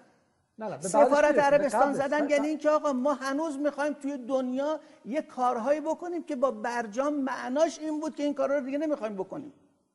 اصلا مثل کار اشتباهی بود. خیلی خوب. ولی کردن. کاش می‌رفتم و مسئولانشو دستگیر می‌کردم و به شکلی به حسابشون الان اعتقاد دادن شده. نمی‌دونم کجا جدو ما قبل از برجامه نه. بحث ما قبل از برجامه. این که صدای مخالف خانی که می‌تونست می‌تونست برای ایران امکان چانه‌زنی بیشتر بیاره. همه تو آمریکا تام کاتن و به شکلی خیلی از جمهوری ها مرتب مقابل اوباما وایسادن و اون احساس کردن که ایران به شکلی صدای مخالف ایجاد کردن. تو ایران ما نذاشتیم که حتی چهار بچه دانشجو و دلواپس بیان بگن آقا ما با این برجام به این شکل مخالفیم. چه بس دست ظریف رو در مذاکرات بازتر می‌کرد. شما می‌دونین که چند صدا بودن یک کشور احتمال امکان مانور رو بیشتر میده. اما بحث ما چیز دیگه است تاج زاده من این, این نکته بگم معذرت می‌خوام. ببین آقای علیزاده من اصلا مشکلم اون چهار تا دانشجو یا جوونی که میان اعتراض می‌کنن که نیست. بیان بکنن. من همچنان که گفتم حتی مشکلم این نیستش که ما تو اوج برجام رهبری بیاد اول آمریکا رو به شروع بذاره کنار. اشکالی نداره. بگیم ما موضوع ما اینه. اتفاقا منم موافقم. آقای ظریف باید بگه ما با این رهبری اومدیم سر مذاکره. و یه ذره اگه بخواید عقب جلو بکنید رهبر میگه میز مذاکره ترک کنید. من مشکلم اینه. میگید که کسانی نیستن که بخوان مشکل ایجاد کنن. آقای روحانی تو این شرایط بلند شده رفته اروپا. همزمان یه نفر پیدا میشه که می‌خواد بره توی نام ستاد مجاهدین خلق بمب بذاره دیپلمات ایرانی. میگیم آقا این یه توطئه است. این یه کار نفوذیه. این نمیشه عادی باشه. آخه تو این شرایط کدوم آدم عاقلی همچین کار خبتی رو مرتکب میشه؟ این بحث این نیست که چهار تا جوون رفته شعار داره یا تظاهرات کرده که. من میگم جلو اینو بگیرید. جلو این که سفارت رو ببینید آقای در سال 90 اتفاقا یکی از دلایلی که میگن که آقای احمدی جان هر روز میگه راست دروغش با خودشون اگر مخالفینش ما میگن که از جناح اصولگرا نیست خودشون میان تکذیب کنن. میگه اصلا ما تحریم نفتمون به خاطر این شروع شد که اینا رفتن سفارت انگلیس رو اشغال کردن. اگه نکرده بودن اتفاق نمیافتاد. بنابراین من بحثم این نیستش که چهار تا جوون شعار بدم و ما اونجا بگیم ما مخالف داریم ما ببین درست مثل امروزه که من نشستم میگم آقا درست ترامپ باخته. ولی 74 میلیونی که بهش رأی دادن نشون میده که توی آمریکا یه اتفاقاتی داره میفته. بعد حواسمون باشه. تو ایران هم ما کسایی داریم پوند رو هم متحدن ما با آمریکا نباید مذاکره ولی عملا اینها کار شکنی می‌کردن. این اینها رو من انتقادم به حکومت اینه که جلوش نگرفتی. نه اینکه چرا جلو تظاهرات چارت دانشجو نگرفت خب بس بکن. آقای تایزاده بخوام جای خوبیه. ببینید حالا ما از بحثی که من می‌خواستم انجام شم دور شدیم. ولی ببینید قبول دارین که این دو طرف است. قبول دارید که دو طرف رادیکال های دو طرف در سیاست در مسائلی که مربوط به امنیت ملیه و همه باید توش متفق باشن وارد میشن و امنیت ملی و مسائل کلان سیاست خارجی رو گروگان می‌گیرن. حالا ما از سال 57 این 58 این قضیه رو داشتیم تا به امروز. خب فقط هم اون طرفیا نیستن. اگر اون طرفیا واقعا به قول شما ترور کردن در اروپا این طرف هم روزی که آقای خامنه‌ای اومد به شکلی ابراز اقتدار ایران کنه گفت اگر آمریکا از برجام بیاد بیرون ما آتیشش می‌زنیم که حرف معقولی که بگم ما عقب نمیریم. ما ضعیف و بدبخت و تو سری خور نیستیم به عنوان یک ملت. فرداش آقای روحانی اومدن و دقیقا برعکسشون گفتن. خب و به شکلی پس دادن اون حرف یعنی ما به این شکلی در سرتاسر سر این نظام دعوای داخلی سیاست داخلی رو به سیاست خارجی می‌کشیم. حالا من مثال بزنم برای شما. تو انگلیسی که من زندگی کردم 20 ساله بحث در مورد ترایدنت یا سلاح‌های هسته‌ای انگلیس بود که حدود 100 میلیارد پوند قیمتشه. و این سالهایی که ریاضت اقتصادی بوده به مردم فشار اومده. خیلی گفتن که تو نیروهای چپ خارج از نظام. گفتن که آقا دیگه این پول رو خرج هسته‌ای نکنیم. ولی دو طرف هم حزب کارگر و هم حزب محافظه کار جرأت نکردن که از اون چیزی که نظام مستقر یا به قول شما دولت پنهان میگه تعدی کنن. کسی که این کار کرد جرمی کوربین بود که عملا تمام نظام حذفش کرد. تو آمریکا سر ایران ستیزی اینکه ایران خطر برای سیاست خارجی آمریکا بین دموکرات ها و ریپابلیکن ها اتفاق نظره. فقط رو تاکتیک دعواست که با تحریم ایران رو نابود کنیم یا با جنگ نابودش کنیم. سر اهمیت اسرائیل اتفاق نظره. همین الان دیدین که دیروز دولت ترامپ در آخرین روز بودنش در کاخ سفید گفت امارات و بحرین متحدان استراتژیک آمریکا هستن چون با اسرائیل ساختن. دموکرات هم استقبال کردن. بحث ما اینه اینه که چه تندروهای دست راستی چه تندروهای دست چپی و اصلاح طلب چه محافظه کار می‌خوان بیان تو سیاست خارجی دخالت کنن. سوال من از شما اینه آیا نباید یک نقطه اتکا که به شما آیه خامنه ای باشه به قول شما کسی باید باشه که معدل نظامه حالا نظام و مردم با هم دیگه. میگه جنگ نمیشه. الان هم مذاکره نمی‌کنیم و فرد آقای خامنه ای هم من شخصا معتقدم تحریم خواه نیستش. علتی که میگه ما از تحریم نمیترسیم اینه که بگه آقا ما اونقدر عاجز نیستیم که اگر تحریم ادامه پیدا کنه بریم بگیم موشک که هیچی خاکمون که هیچی خوزستان هم میدیم فقط شما تحریما رو بردارید. می‌خواد ابراز عجز ایران نباشه. بگه آقا اگه تحریم هم باشه ما از حقوق دفاعی حداقلی می‌تونیم دفاع کنیم. حتی لازم شه چند سال دیگه هم تحریم رو تحمل کنیم. خب همه حرف کسایی که میگن تحریم نعمته اینه که ما نمیترسیم. ما حتی شاید لازم باشه از این به عنوان امر مثبت استفاده کنیم. کسی دنبال تحریم اگه دنبال تحریم بودای خامنه ای که سال 90 تو عمان مذاکره 91 مذاکره نمی‌کرد که. اگه دنبال تحریم بود که انتخاب 92 رو به رفراندوم هسته‌ای تبدیل نمی‌کرد که. اگر بود که آقای روحانی که از اول گفت برجام برجام مذاکره رو نمیذاشه رئیس جمهور شه که. برای همین من تعجب می‌کنم که شما حداقل معدل نظام که آقای خامنه ای باشه رو تحریم خواه جلوه می‌دید ببین عزیز من اگر که منظور شما اینه رهبری هر چی بگه ما بیایم بگیم چون می‌خوایم تقویت کنیم معدل نظام رو بگیم این حرف درسته من اصلا اینو قبول ندارم. رهبری اگه موضوع اشتباهی گرفت باید نقدش کرد. و این حق ماست و در کشورهای دموکراتیک هم کاملا جا افتاده. الان رهبری همین اخیرا اعلام کرد ما واکسن از آمریکا و انگلیس نمی‌خریم. این حرف غلطی است. رهبری حق داره بگه اگه می‌خواید واکسن بخرید مثلا این پنج تا شرط رو داشته باش. بسیار.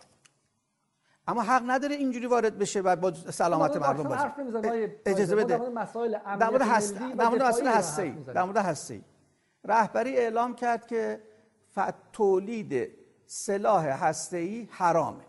و بعد اعلام کرد هم تولیدش. هم نگهداریش توزیعش و هم کاربردش. هر سه حرام.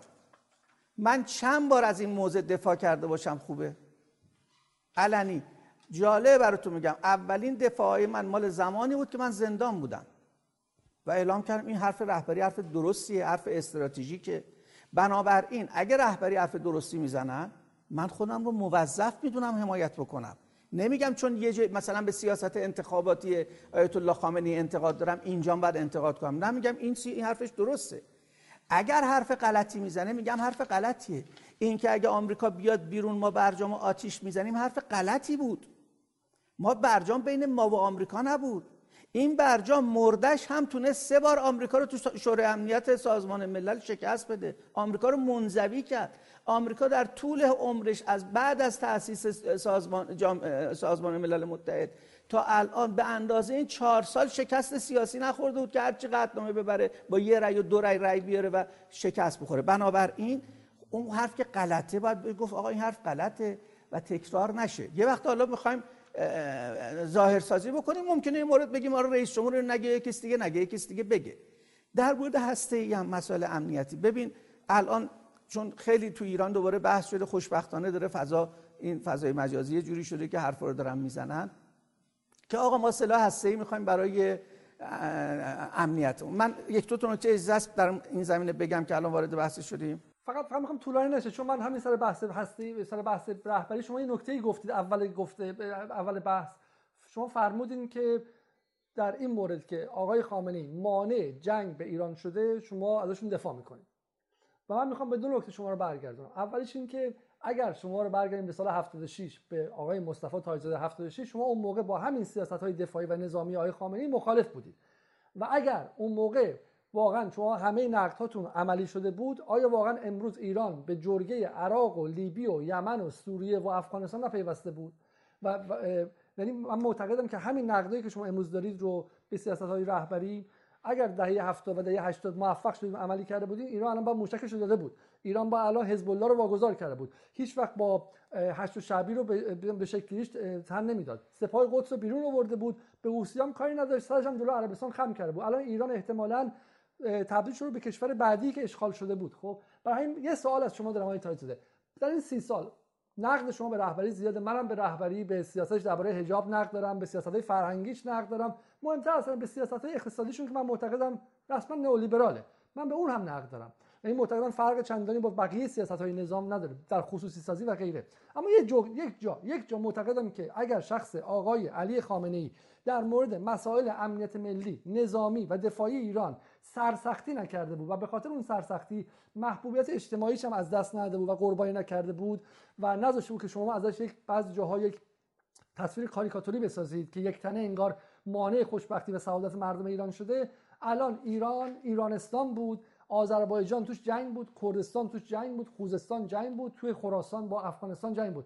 حاضرین شما بعد از این سی سال یک کردیت یک اعتبار یک پوان با آقای خامنه‌ای بدید که آقا شما تو سیاست نظامی و دفاعی درست می‌گفتی. و تو در دهه هفتاد ما شاید یه مقدار ساده بین بودیم. ما شاید خیلی گرفتار اون تصویر آخر پایان تاریخ فوکویاما شده بودیم و فکر می‌کردیم که آمریکا اومده که دیگه ابرقدرت مطلق بمونه تا ابد و در خب؟ و ما ندیدیم که آمریکا ممکنه هم افول کنه همین که آمریکا ابرقدرت مهربون اقتصادی نیستش. ابرقدرت نظامی که اشغالگر میاد منطقه رو میکوبه.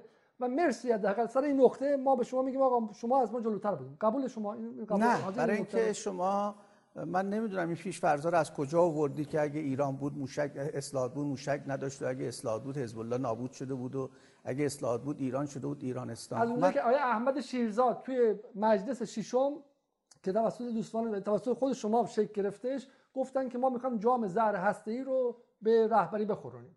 سر این که سر این بوده که ما نباید در منطقه آشوب بپا کنیم. سر این که گفتن که ما می‌خوام از سیاهکاری های ایران در منطقه حرف بزنیم. سر اینکه می‌خواستن رابطه با حزب الله رو قطع کنن. سر اینکه همین الان معتقدن که ایران نباید توی منطقه دخالت کنه. حالی که من دخالت شما می‌دونین که ابزار دفاع ایران بود. شما داری مصاحبه نه سخنرانی بفرمایید شما.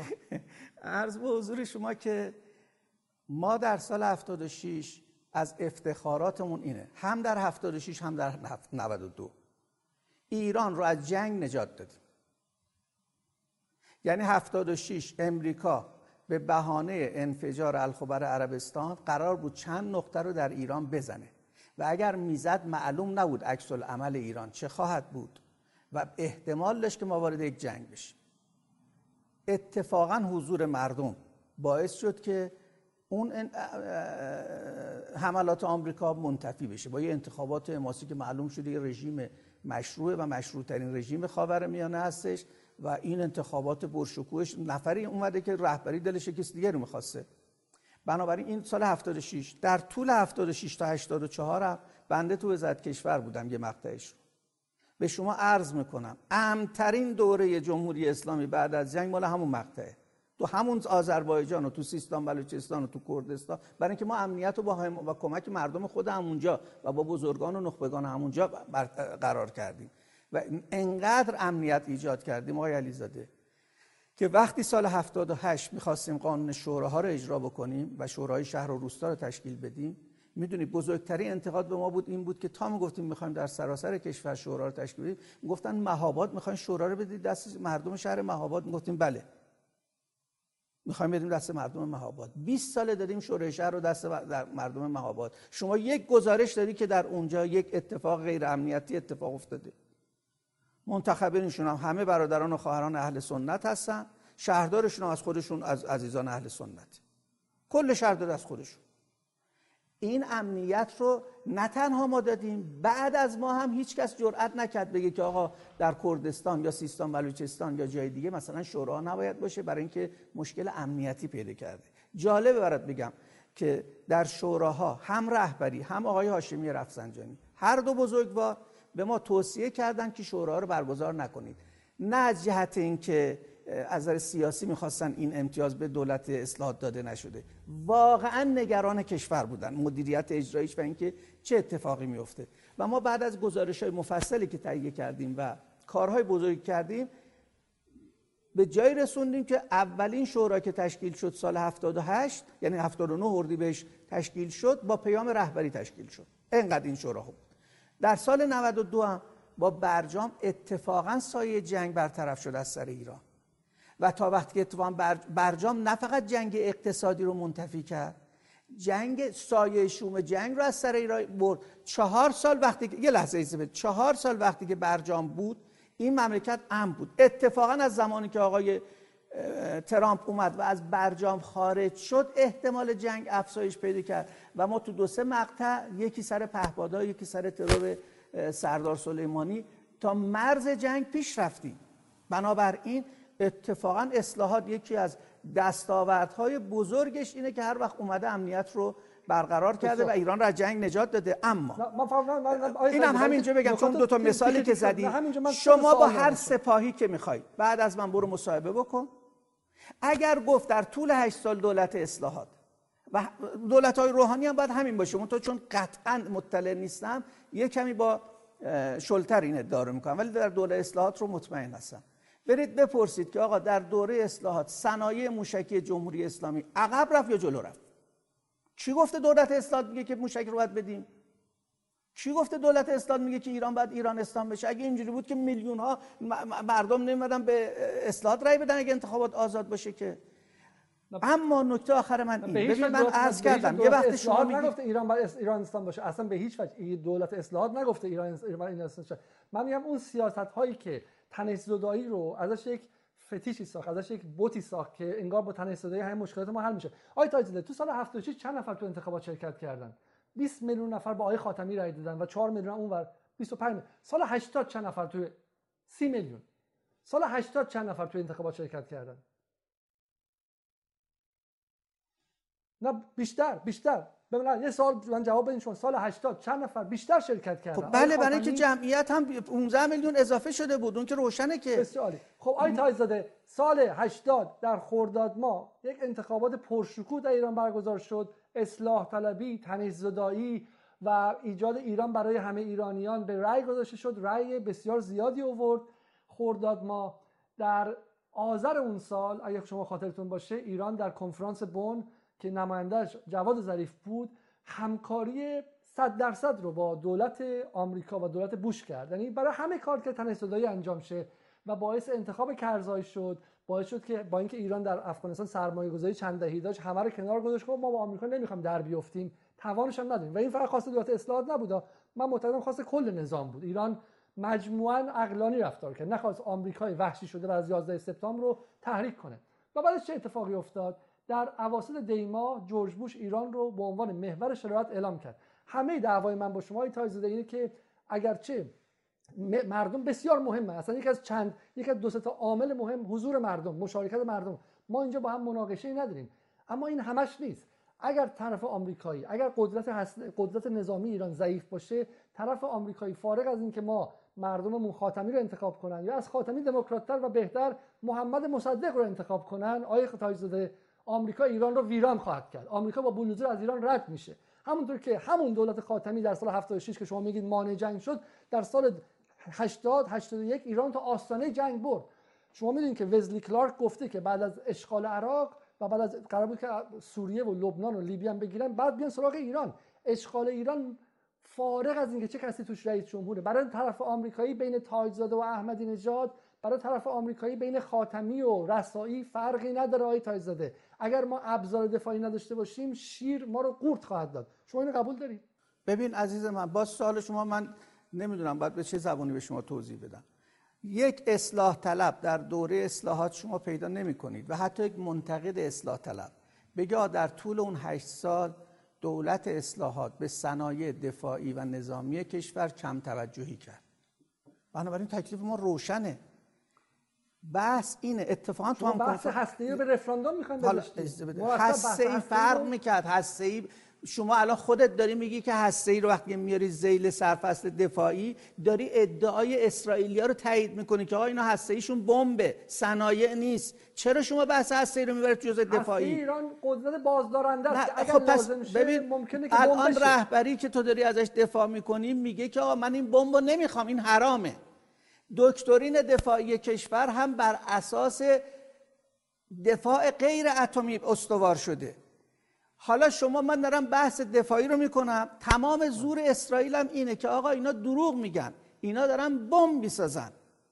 و شما جوری داری صحبت می‌کنی که آره ما اینو جزء توان بازدارندگیمون می‌گیریم. ما نمی‌خوایم. به ایران هسته ای بزنه ایران می‌تونه در یک هفته ببین قرار شد من حالا من صحبتام بکنم بعد یک هفته یک ماه دو ماه ما که مناظره نمی کنیم که قرار مصاحبه بشه. من صحبتام می‌کنم شما هر سوالی داری بکن. ماشاءالله سوالاتم که چند دقیقه من اشکال نداره که بگو. من عرض کردم ما یه وقته که شما در مورد امنیت کشور صحبت می‌کنیم بنده ادعام اینه دولت اصلاحات و حتی دولت آقای روحانی تا قبل از ترامپ. ترامپ یه داستان جداییه. تونستن امنیت رو به ایران برگردونن. هم امنیت نظامی رو به معنای که سایه شوم جنگ رو بردن کنار هم جنگ اقتصادی رو منتفی کردن و هم آرامش دادن به جامعه. حالا اینکه ترامپ اومد به همزد یه بحث دیگه است. حالا شما یه سال دیگه می‌کنی. میگی اصلاح طلبها سر قضیه بمب هسته‌ای انتقاد داشتن و گیر داشتن که اتفاقا بعد از اینکه مجلس ششم تموم شد رهبری به فتوای سریح دادن معلوم شد دیدگاهشون از این نظر مثل اصلاح طلباست که بمب اتم رو نه تنها بازدارنده نمی‌دونن بلکه حرام می‌دونن. اما چرا؟ ببین عزیز من من اصلا مستقل از اینکه خوب ایران بمب داشته باشه یا نداشته باشه بذار تکلیف جامعه رو از دید خودم روشن بکنم. ما اگر ایران هر رژیمی در ایران سر کار باشه شاهنشاهی کمونیستی جمهوری اسلامی هر کسی. زمانی می‌تونست به بمب هسته دسترسی پیدا کنه که ما در عصر جنگ سرد به سر می بردیم و نظام دو قطبی. یعنی تا سال 1170 هم شاه می‌تونست دسترسی به اسلحه پیدا کنه هم ما تو اون ده سال. همچنان که بقیه کشوران که دسترسی پیدا کردن در دوره جنگ سرد دسترسی پیدا کردن. نظام بین الملل به گونه ای بود که امکان این که کشوری علا رقم مخالفت آمریکا اما با اتکای به شوروی از کره شمالی شده کره شمالی حالا عرض می‌کنم یا چین بتواند به سمت سلاح هسته‌ای پیش بره وجود داشت در حمایت با حمایت یکی از این دوتا. ایران از سال هفتاد به این طرف نمی‌تونه به سمت بمب اتمی بره برای اینکه اگر بخواد به سمت ساخت سلاح هسته‌ای بره بدون تردید آمریکا باش وارد جنگ خواهد شد. ممکنه نیاد اشغال کنه ایران رو. شروع می‌کنه مراکز رو زدن. چون خط قرمز اینه که ایران بمب اتم نداشته باشه. بنابراین اگر منظور که بمب اتم داشته باشیم که ما امنیت داشته باشیم ایران سی سال بعد از جنگ تحمیلی جنگ نداشته. از این جهت هم عرض کردم رهبری هم نقشش مثبت بوده. و به لحاظ استراتژیک هم اگر اون سه عنصر رضایت ملت اقتصاد قوی و نیروی مسلح مقتدر داشته باشه کشوری توی منطقه جرأت حمله با ایران رو نخواهد داشت. اما بذار اینم اضافه بکنم. کسایی میگن که آقا اگر ما بمب اتم داشته باشیم وقت میریم با آمریکا مذاکره می‌کنیم چه امتیازهایی خواهیم گرفت؟ من صحبتم با اون اینه. شما همین الان کره شمالی بمب اتم دارد. موشک بالستیک هم داره آمریکا هم می‌تونه بزنه. چه امتیازی تونسته تو مذاکرات بگیره؟ چرا ما رو معطل یک سلاحی می‌کنید که کل کشور رو فقیر بکنیم عقب مونده بکنیم آسیب پذیر بکنیم که می‌خوایم؟ چون الان رسما دارن میگن مذاکره بعد از بمب اتم. این یعنی که مذاکره نشود. این یعنی اینکه دنیا رو علیه خودمون بسیج کنیم. چون سر بمب اتم آقای علیزاده فقط آمریکا نیست که با ما مشکل داره. اروپا نمی‌خواد به ایران بمب اتم داشته باشه. روسیه نمی‌خواد. چین نمی‌خواد. همسایگان ما نمی‌خوان. دنیا نمی‌خواد ایران بمب اتم داشته باشه. چون همشون این رو به ضرر خودشون ارزیابی می‌کنن. منطقه ما منطقه وحشتناکی از این جهت که اگه یکی بمب اتم داشته باشه فردا بقیه کشورها عربستان این ورانورم چجوری برن بمب اتم پیدا کنن؟ و اصلا هیچ معلوم نیست چی تاش پاکستان داره با اتفاق ما ما سیاستمون به عنوان یک سیاست استراتژیک. باید این باشه. دنیا باید از, از منظر سلاح هسته‌ای خلع سلاح بشه. یعنی این رو به عنوان استراتژی بذاریم. نه اینکه چون آمریکا داره یا چون فلانی داره ما می‌خوایم داشته باشیم. و به نظر من رهبری با علم به این هاست که گفته حرامه. نه اینکه چون رفته کتاب جواهر الکلام خونده. به این نتیجه رسیده که بمب حرامه. اگرچه اگرچه من معتقدم که اولا که پاکستان و هند به اصطلاح دست پیدا کردنشون و کره شمالی. متأثر از جنگ سرد نبود و دقیقا خارج از ها از اونجا شروع شده بود اومده بود ادامه پیدا کرده بود. شاید اگر انقلاب نمی‌شد شاید این خاطرات آیه چیز هست شاید شاه به سمت اینکه سلاح هستی پیدا بکنیم برود. مونتا تو اون فضا ممکن بود امروز ایران اگر بخواد ببین مسئله سوال روشن از شما می‌کنم. تمام این پروژه که نتانیاهو گفتش که داریم با کی شما صحبت می‌کنیم؟ این سنده که من دزدیدم. من طرفدار بمب اتم نیستم آقای خامنه‌ای هم طرفدار بمب اتم. شما الان دارین جواب چه کسی رو می‌دید پس چرا شما وقتی من در مورد بازدارندگی دارم صحبت می‌کنید هسته ای رو اضافه می‌کنید اگر هسته دیوانه. جزء پان ایرانیست نیمه دیوانه. جنگ طلب دنبال شکوه چم کوروش و داریوش. چه کسی دنبال بمب اتمه؟ پس چرا میگی بازدارنده است؟ بحث جمهوری اسلامی بده قدرت هسته ایران. خب قدرت هسته یعنی یعنی بمب دیگه. بمب که بازدارنده نیست که. انگلیسی ها میگن انگلیسی ها میگن شیطان در این جزئیات آیه تاج اینکه دو سال آیه ظریف توی اتاق نشست برای مذاکرات سر همین جزئیات بود. چیزی که غرب بهش معتقده پنجره فرار اتمی ایران. یعنی اگر خدای نکرده روزی اسرائیل که وحشی ترین حکومت منطقه است و مجهز به 300 کلاهک هسته‌ای زمانی اگر خواست از تمام خط قرمز ها عدول کنه همونطور که جورج بوش در حمله به عراق از معادلات جهانی عدول کرد سازمان ملل رو هم دور زد و کار غیرقانونی کرد اون موقع ایران اسرائیل می‌دونه که ایران می‌تونه سه هفته این کار انجام بده و بر سر رو تلاوی رو نابود کنه. همین مانع میشه که اسرائیل هرگز به ایران حمله کنه و همین مانع میشه که ایران هرگز بمب بسازه. برای همین در واقع چیزی لازم نیست که اصلا ما به سمت بمب بریم که سرش بحث کنیم. قدرت بازدارنده هسته ای ایران. اینکه آقا ایران این دانشو داره. و شما جواب بدم. اگر این دانشو نداشت 6 تا قدرت بزرگ جهان ایران تحویل نمی‌گرفتن که دو سال سر میز مذاکره باش بشینن. پس اون قدرت اونقدر مهم بوده که 6 تا آدم 6 تا کشور بزرگ جهان بشینن و به ایران بگن ما حرفتو میپذیریم اونو کنار بذار دیگه پنجره اتمیت هم نزدیکتر نکن. وگرنه من مطمئنم ایران تا آخر تاریخش هرگز بمب اتم نخواهد ساخت و به اون سم نخواهد رفت. قدرت بازدارنده اتمی و هسته‌ای یکی اصلا نیست با قدرت بمب. برای این بحث بزنیم کنار. و یه نه, کنار نظر من یه نکته بگم بعد بذاریم کنار. ببین ما توی برجام چرا به توافق رسیدن ایران با اون شش کشور خارجی؟ پنج به علاوه یک یا سه به علاوه سه علت این که چرا به توافق رسیدن؟ برای این قدرت دفاعی ایران از یک من مرزی به بعد بعد از سال 86 87 که اتفاقا احمد نژاد سر قدرت بود غیر قابل انکار شد. ایران جنگ علیه اسرائیل در سال 86 پیروز شد. حزب الله که داری از سال من تفره میری. یعنی ببین تاریخ منطقه است که اسرائیل شکست داده. همینطور در عراق آمریکا شکست 4 تریلیون دلاری خورد.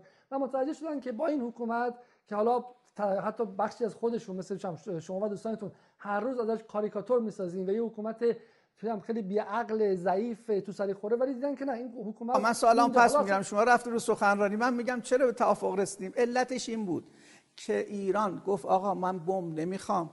در همون جزئیات هم به توافق رسیدن که کاری بکنن که بمب نسازیم ما. اما اتفاقا کاسبان تحریم اومدن برای اینکه برجام رو خراب بکنن. گفتن آقا ایران اومده سیمان ریخته توی reaktorهاش و دیگه اصلا تموم شد صنایع هستی ما نابود شد. دو تا دروغ گفتن. یکی گفتن تحریما برداشته نشد یکی هم گفتن سیمان ریخت. الان خودشون ثابت کردن که دوتاش دروغ بود. چجوری ثابت کردن؟ با این مصوبه مجلس اعلام کردن که آقا ایران 20 درصد بسازه و ایران شروع کرد و دنیا اینو جدی گرفت. معلوم شد که ما هیچ وقفه در صنایع و دانش هستیمون اتفاق نیفتاده. و روزی که اراده بکنیم با یه ذره بودجه می‌تونیم به 20 درصد غنی سازی برسونیم. تحریم هم که آقای جلیلی گفتش که از این 1500 تا چگونه 800 تا تحریم رو برگردون و جدید هم 700 تا اضافه کرد. بنابراین ما یه بازی برد برد کردیم. این بازی برد برد یک بار برای همیشه نیست. ببین آقای علیزاده توی امریکا با روسیه با چین دعوا دارن. دعوای مختلف. همزمان مذاکراتشون هم دارن. تحریم هم حتی می‌کنن. خیلی وقتا هم حاد میشه دعواهاشون. ما اینکه فکر کنیم یه دفعه میشینیم یا با یه انتخابات کار تموم میشه یا با یه مذاکره کار تموم میشه. نه ما یه چالش دائمی داریم.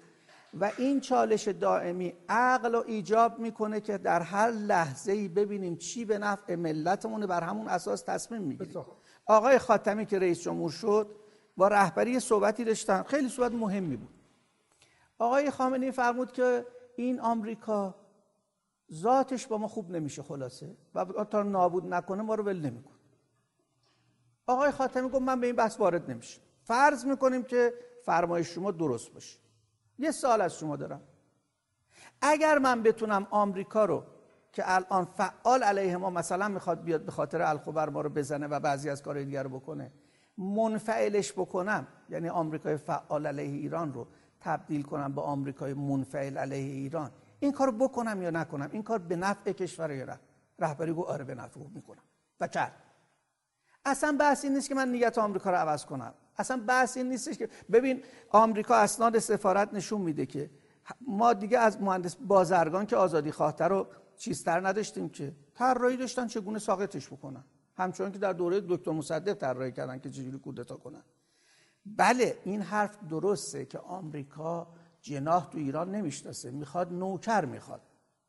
اگر کسی نوکرش باشه مال هر جن روحانی باشه یا مکلا باشه یا نظامی باشه یا سپاهی باشه یا ارتشی باشه میپذیرتش. اگرم نباشه نمیپذیره. اما این همه مسئله نیست. مهم اینه که ما چگونه رفتار بکنیم که آمریکایی که می‌خواد ما رو نابود بکنه نتونه. درست مثل چینه که آمریکا نمی‌خواد بذاره چین قدرت اول بشه ولی چین داره سعی می‌کنه که بدون جنگ و با تنش کمتر بشه قدرت اول اقتصادی تلویزیون اینترنتی جدال. ما همینجا برای اینکه برای اینکه به گفتگو برسیم آقای تایزاده و رو هم دیگه به شکلی از دو تا منظر بی ارتباط حرف بزنیم سوال من از شما اینه حتما خاتمی اینکه حتی زبانش هم نرم بوده اینکه 20 میلیون نفر بهش رای دادن اینکه 30 میلیون در انتخابات 76 شرکت کردن حتما در آمریکا دیده و تاثیر گذاشته همونطور که در مراسم تشییع جنازه حاج قاسم سلیمانی اینکه میلیون ها نفر به خیابون اومدن امر بازدارنده ای بود. یعنی در حد موشک های ما در عین الاسد اون اون تشییع جنازه به نظر من بازدارنده بود. بازدارنده تر بود. اون تشییع جنازه به مراتب بازدارنده من اصلا در اون تشییع جنازه که بزرگترین دلایلی که شرکت کردم که جنگ رو منتفی کنم چون اون تشییع جنازه بازدارنده بود. بله حرف درستیه ما با هم موافقیم. اما همزمان هم اینکه سپاه قدس از سال به شکلی 82 که آمریکا وارد منطقه شد سپاه قدس هم عملا مقابل چه ایستاد همون حاج قاسم سلیمانی که حالا به شکلی در جاهای مختلف آمریکا رو خونسا کرد اون هم جای دیگری بوده. من سوالم از شما اینه اینه که فقط به شکلی انتخابات و مشارکت عمومی نیستش. آیا بالاخره بعد از این چند دهه تجربه شما در حضور در سیاست در جمهوری اسلامی قبول دارید که ایران بر سر مسائل اصلی نظامی و دفاعیش نباید به شکلی کوتاه بیاد؟ و اینها مسائلی نیست که اولا به سیاست داخلی مربوط شه به دعوای داخلی مربوط شه. بعدم به شما فارغ از اینکه اصلا مکلا باشه روحانی باشه چه می‌دونم عبدالعلی با اسمش مهندس بازرگان باشه مصدق باشه ایران موشکش ایران متحدان منطقه. چون دکترین نظامی ایران جنگ نامتقارنه. جنگ تمام منطقه است. حالا به اونم می‌رسیم. شما پس با این موافق هستید امروز؟ آقای علیزاده به نظر شما چرا ما میگیم سپاه نباید تو انتخابات دخالت کنه؟ به اون نریم اگه شما نه نه. به خاطر جنبه دفاعیش دارم میگم. نه نمی‌خوام وارد بحث انتخابات بشم. ببین آقای علیزاده ما یکی از اختلافاتون با رهبری همینه. میگیم ایران نیروی مسلح مقتدر و ملی می‌خواد. نیروی مسلح جناهی نمی‌خواد که وقتی فراخان بده 15 درصد 20 درصد جامعه گوش بهش بده. این نیرو اگه بخواد ملی باشه حق نداره تو مسائل سیاسی حق نداره تو مسائل انتخاباتی دخالت بکنه. اتفاقا یکی از منظرهایی که ما میگیم سپاه نباید چیز کنه اینه که اعتبار سپاه از دست میره. برای اینکه این جامعه اگه بخواد جنگ نشه این جامعه بخواد امنیت داشته باشه هم هم آمریکا نیست. ما فقط مشکل با آمریکا نیست. ما یک کشور بزرگی هستیم. با 15 تا همسایه با کلی مشکلات خاکی و آبی و غیره که داریم. برای اینکه نیروی مسلح مقتدر باشه باید فراجناهی باشه. نباید دخالت بکنه. بنابراین ما 20 ساله داریم اینو میگیم که آقا سپاه رو تضعیف نکنید. شما سپاه رو دارید با این کارهاتون تبدیلش می‌کنید به نیرویی که رو در روی مردم ایستاده. و خودتون همزمان چهار سال مقابل سپاه وقتی در سوریه حضور داره میستید اون به خاطر استراتژی غلطه. سپاه آقای چرا اشتباه می‌کنید شما؟ به تصمیم کلیت نظام من بذار تجربه شخصی رو به شما بگم. ببین عزیز من من زمانی که جنگ شد اینو قبلا جای دیگه هم گفتم. وقتی فتح خرمشهر شد من جز کسانی بودم که معتقد بودم باید جنگ رو ادامه بدیم. و اون زمان مرحوم بازرگان که من روز سالگرد وفاتش هم هست روح شاد معتقد بود که ما باید بعد از خرمشهر جنگ رو چیکار کنیم؟ تمومش بکنیم. خب طبعا انتقاد داشتیم ما به اونا انتقاد می‌کردیم اونا ما انتقاد می‌کردن. بعدها فهمیدم که حق با او بود. این معناش این نیستش که ما اون شهدایی که داشتیم ارزش کارشون رو بخوایم کم بکنیم. اون سرباز وطن بودن باکری همت همه این بزرگان رفتن. خدا کنه ما با اونها محشور بشیم. اما استراتژی غلط بود. من معتقدم جمهوری اسلامی این استراتژیش غلط بود که وارد سوریه شه که حفظ اسد به هر قیمت. این شکست خورده بود. این رو در روی مردم قرار گرفتن بود. نه ایران. خیلی نیروی دیگرم تضعیف کرد. اصلا به نظر من یکی از دلایلی که داعش اونجا اینقدر قدرت گرفت همین بود که ایران حضورش باعث شد که خیلی ها فکر کنن داستان داستان شیعه و سنی و فرقه ایه بنابراین ما یه بحث داریم که داعش سیاست های گرفته بود. آیه داعش قبل از داعش قبل از سوریه در عراق شکل گرفته در عراق بله در سوریه نه. قدرتش هم انقدر نشده بود. ببین همین اخیرا این نواری که منتشر شده از ایران به وجود آورد. آیه تایزاده روزی که سپاه وارد انجام می‌داد رو ایران انجام داد. القاعده که در یمن الان مدارک سیاهی اومده بیرون در یمن داشت حوثی زیدی ها رو میکش و پولش رو هم آمریکا می‌داد. الان مدارک بیرون اومده. القاعده ایران به وجود آورد. نیروهای افراطی ببین همین الان تو ایران هم ممکنه پنج سال دیگه بفهمیم که داعش ده تا چیز داشته تیم داشته. من نمی‌تونم نفیش بکنم. همه جای دنیا ممکنه باشن اینا. بحث اینه که کی اینا می‌تونن قدرت بگیرن و کی می‌تونن مردم رو جذب بکنن. اون زمانی که ایران وارد سوریه شد مطلقا از بحث داعش مطرح نبود. ما در سوریه اشتباه کردیم. ما باید به محض اینکه مردم تظاهرات کردند باید اون رو زیل بهار عربی دستبندی می کردیم می گفتیم آقای بشار اسد بجنب با اینها دولت وحدت ملی تشکیل بده باهاشون صحبت کن کنار بیا. فکر نکن مثل پدرت می‌تونی مثلا همه رو یه ده هزار نفر آدم بکشی و بعد فکر کنی با ده هزار تا کشته داستان تموم میشه. بنابراین نگاه شما, نگاه شما با... من یه جمله بگم. شما بخشی از جنبش سبز بودید.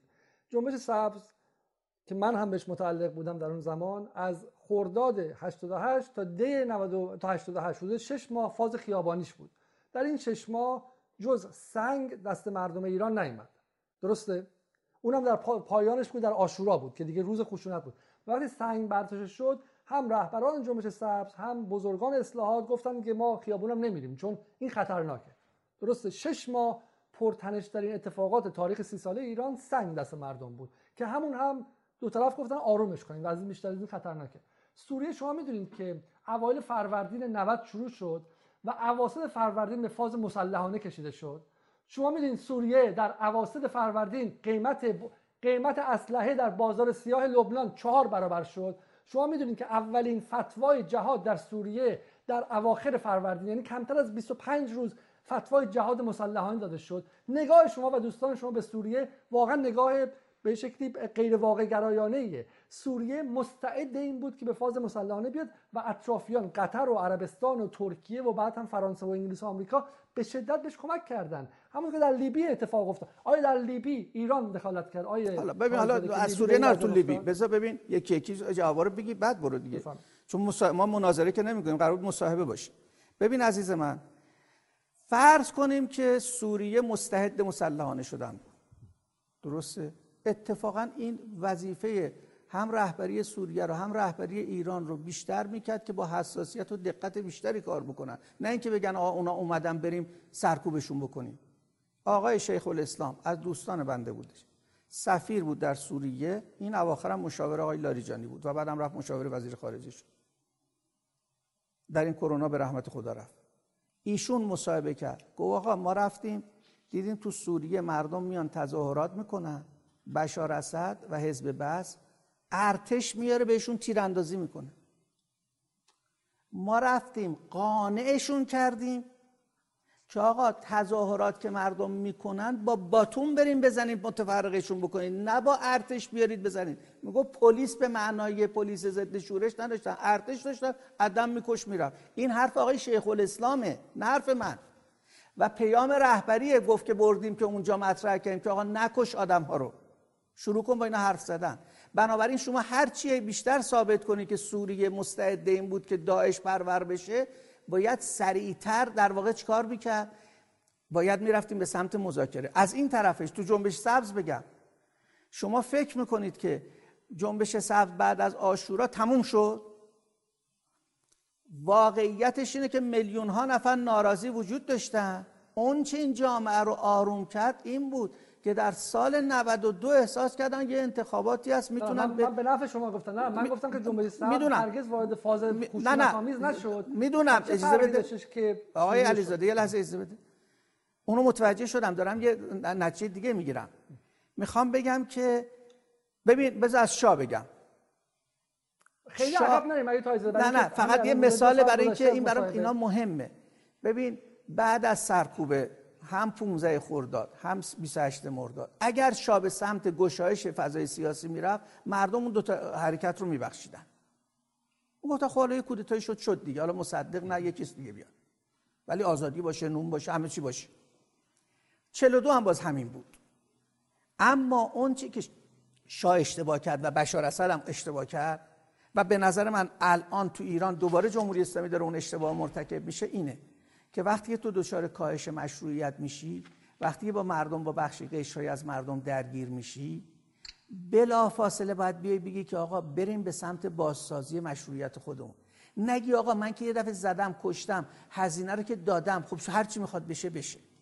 نه درسته مثلا شما هواپیما رو زدی اون کشته رفتن اما باید بری به سمت دلجویی از ملت. شما باید بری 98 رو مردم رو ازشون عذرخواهی کنید دلجویی بکنید دوباره جمعشون بکنید اعتمادشون رو رضایتشون و مشارکتشون نه اینکه عکسش بیای بگی که آقا من به هر قیمتی می‌خوام یه اقلیت 15 درصدی حاکم کنم. چون این می‌تونه توی انتخابات ببرید تو دو تا انتخابات ببری. ولی بعدش یه انفجار بزرگ میشه. و وقت تاریخ محکومت می‌کنه جامعه محکومت می‌کنه دنیا محکومت می‌کنه که آقا تو به عنوان حکومتی که آقای بشار اسد شما 50 سال تو سوریه بودی. نمی‌فهمید این جامعه مستعد جنگ داخلیه؟ و به جای اینکه بیای با اینا دولت وحدت ملی تشکیل بدی ارتش آوردی بهشون تیراندازی می‌کنی. خب معلومه داعش شکل می‌گیره.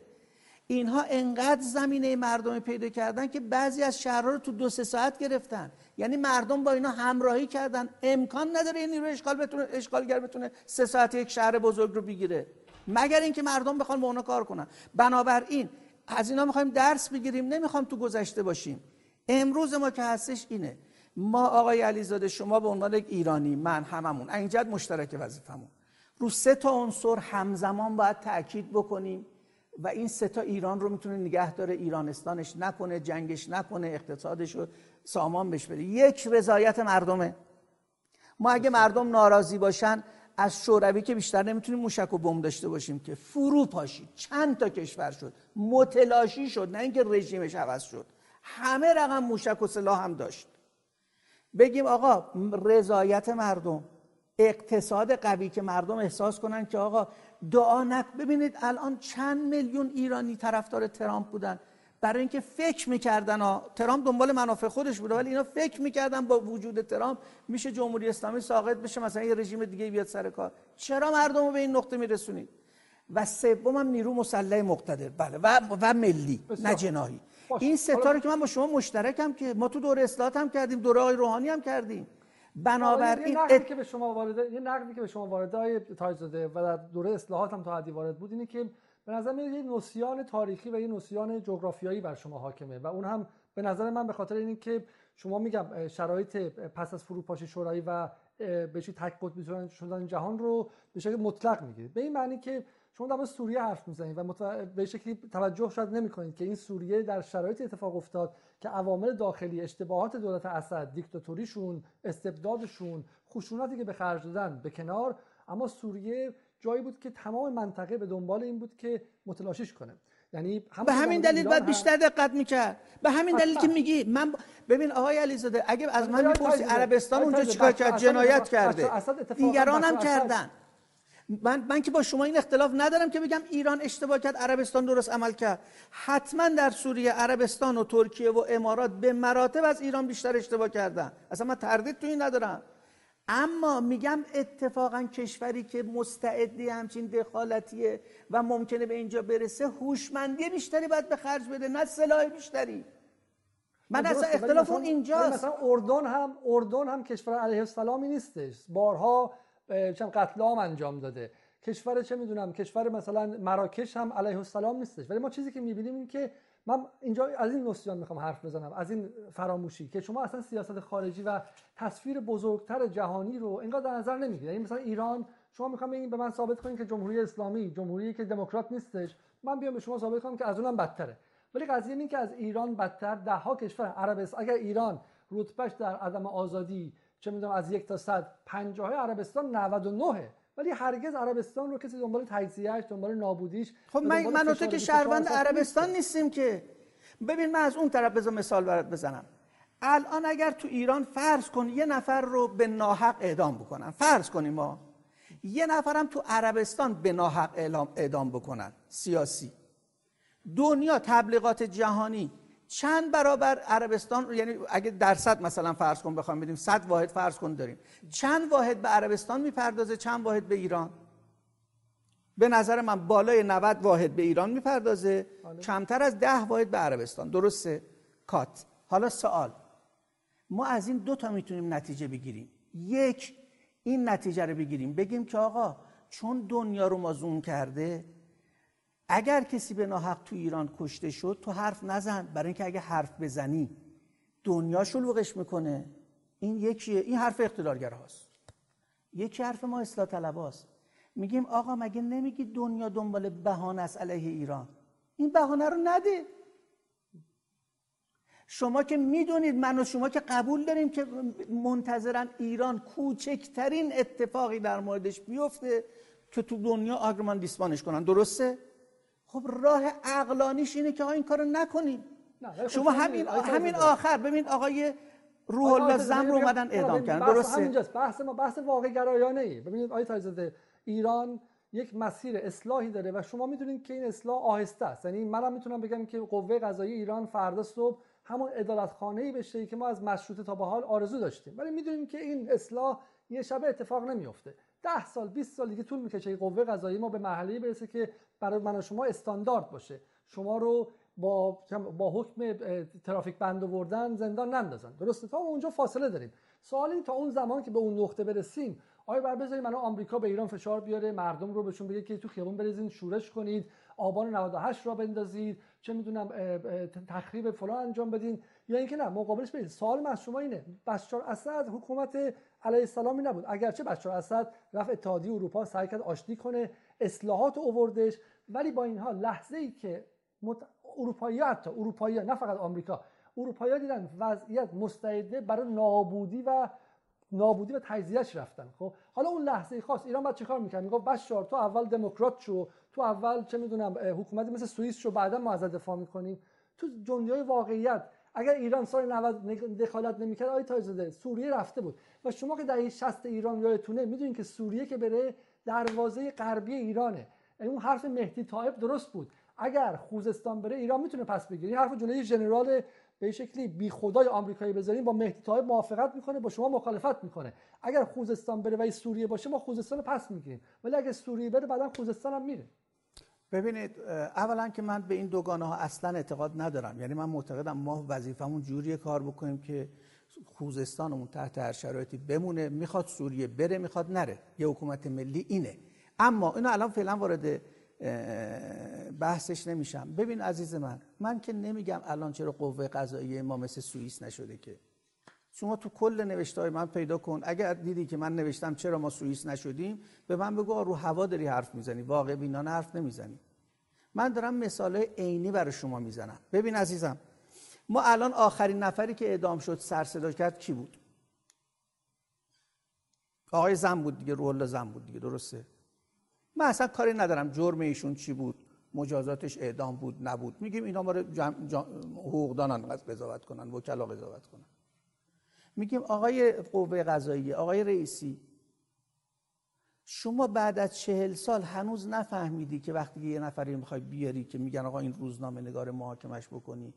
باید ترتیبات این محاکمه رو به گونه عمل بکنی که بدبین ترین آدم ها هم بگن آقا تمام ضوابط قانونی رعایت شد حقوقش رعایت شد. حالا مجازاتش اینو هرچی می‌خواد باشه باشه.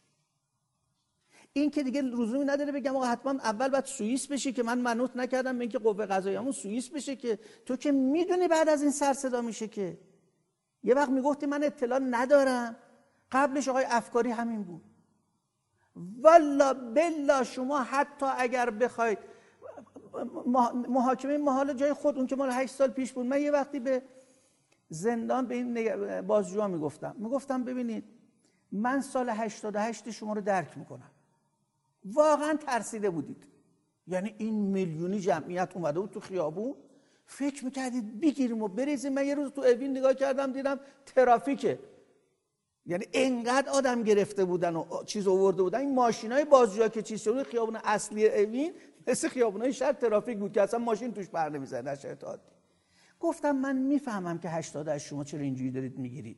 چون واقعا ترسیده بودید. اصلا باورتون نمی‌شد این جمعیت اینجوری بیاد. به همین جهت هم بیشترین فشار اون زمان به ما میوردن که آقا بگید چجوری این ملت رو اردید. گفتیم والا خودشون اومدن ما اگه همچین توان و ارزه‌ای داشتیم که خیلی وضعمون بهتر از این حرفا بود که. کاری نداریم.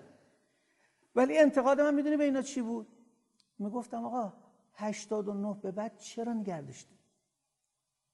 چرا زندان کردید خب نگران هستم بیشترشون آزاد کردن درست خب همونی که همون جوونایی که ببین ما خیلی جوونا داریم 4 ساله 5 ساله اصلا جوونا چی الان شما برو با منده خدمت شما عرض می‌کنم.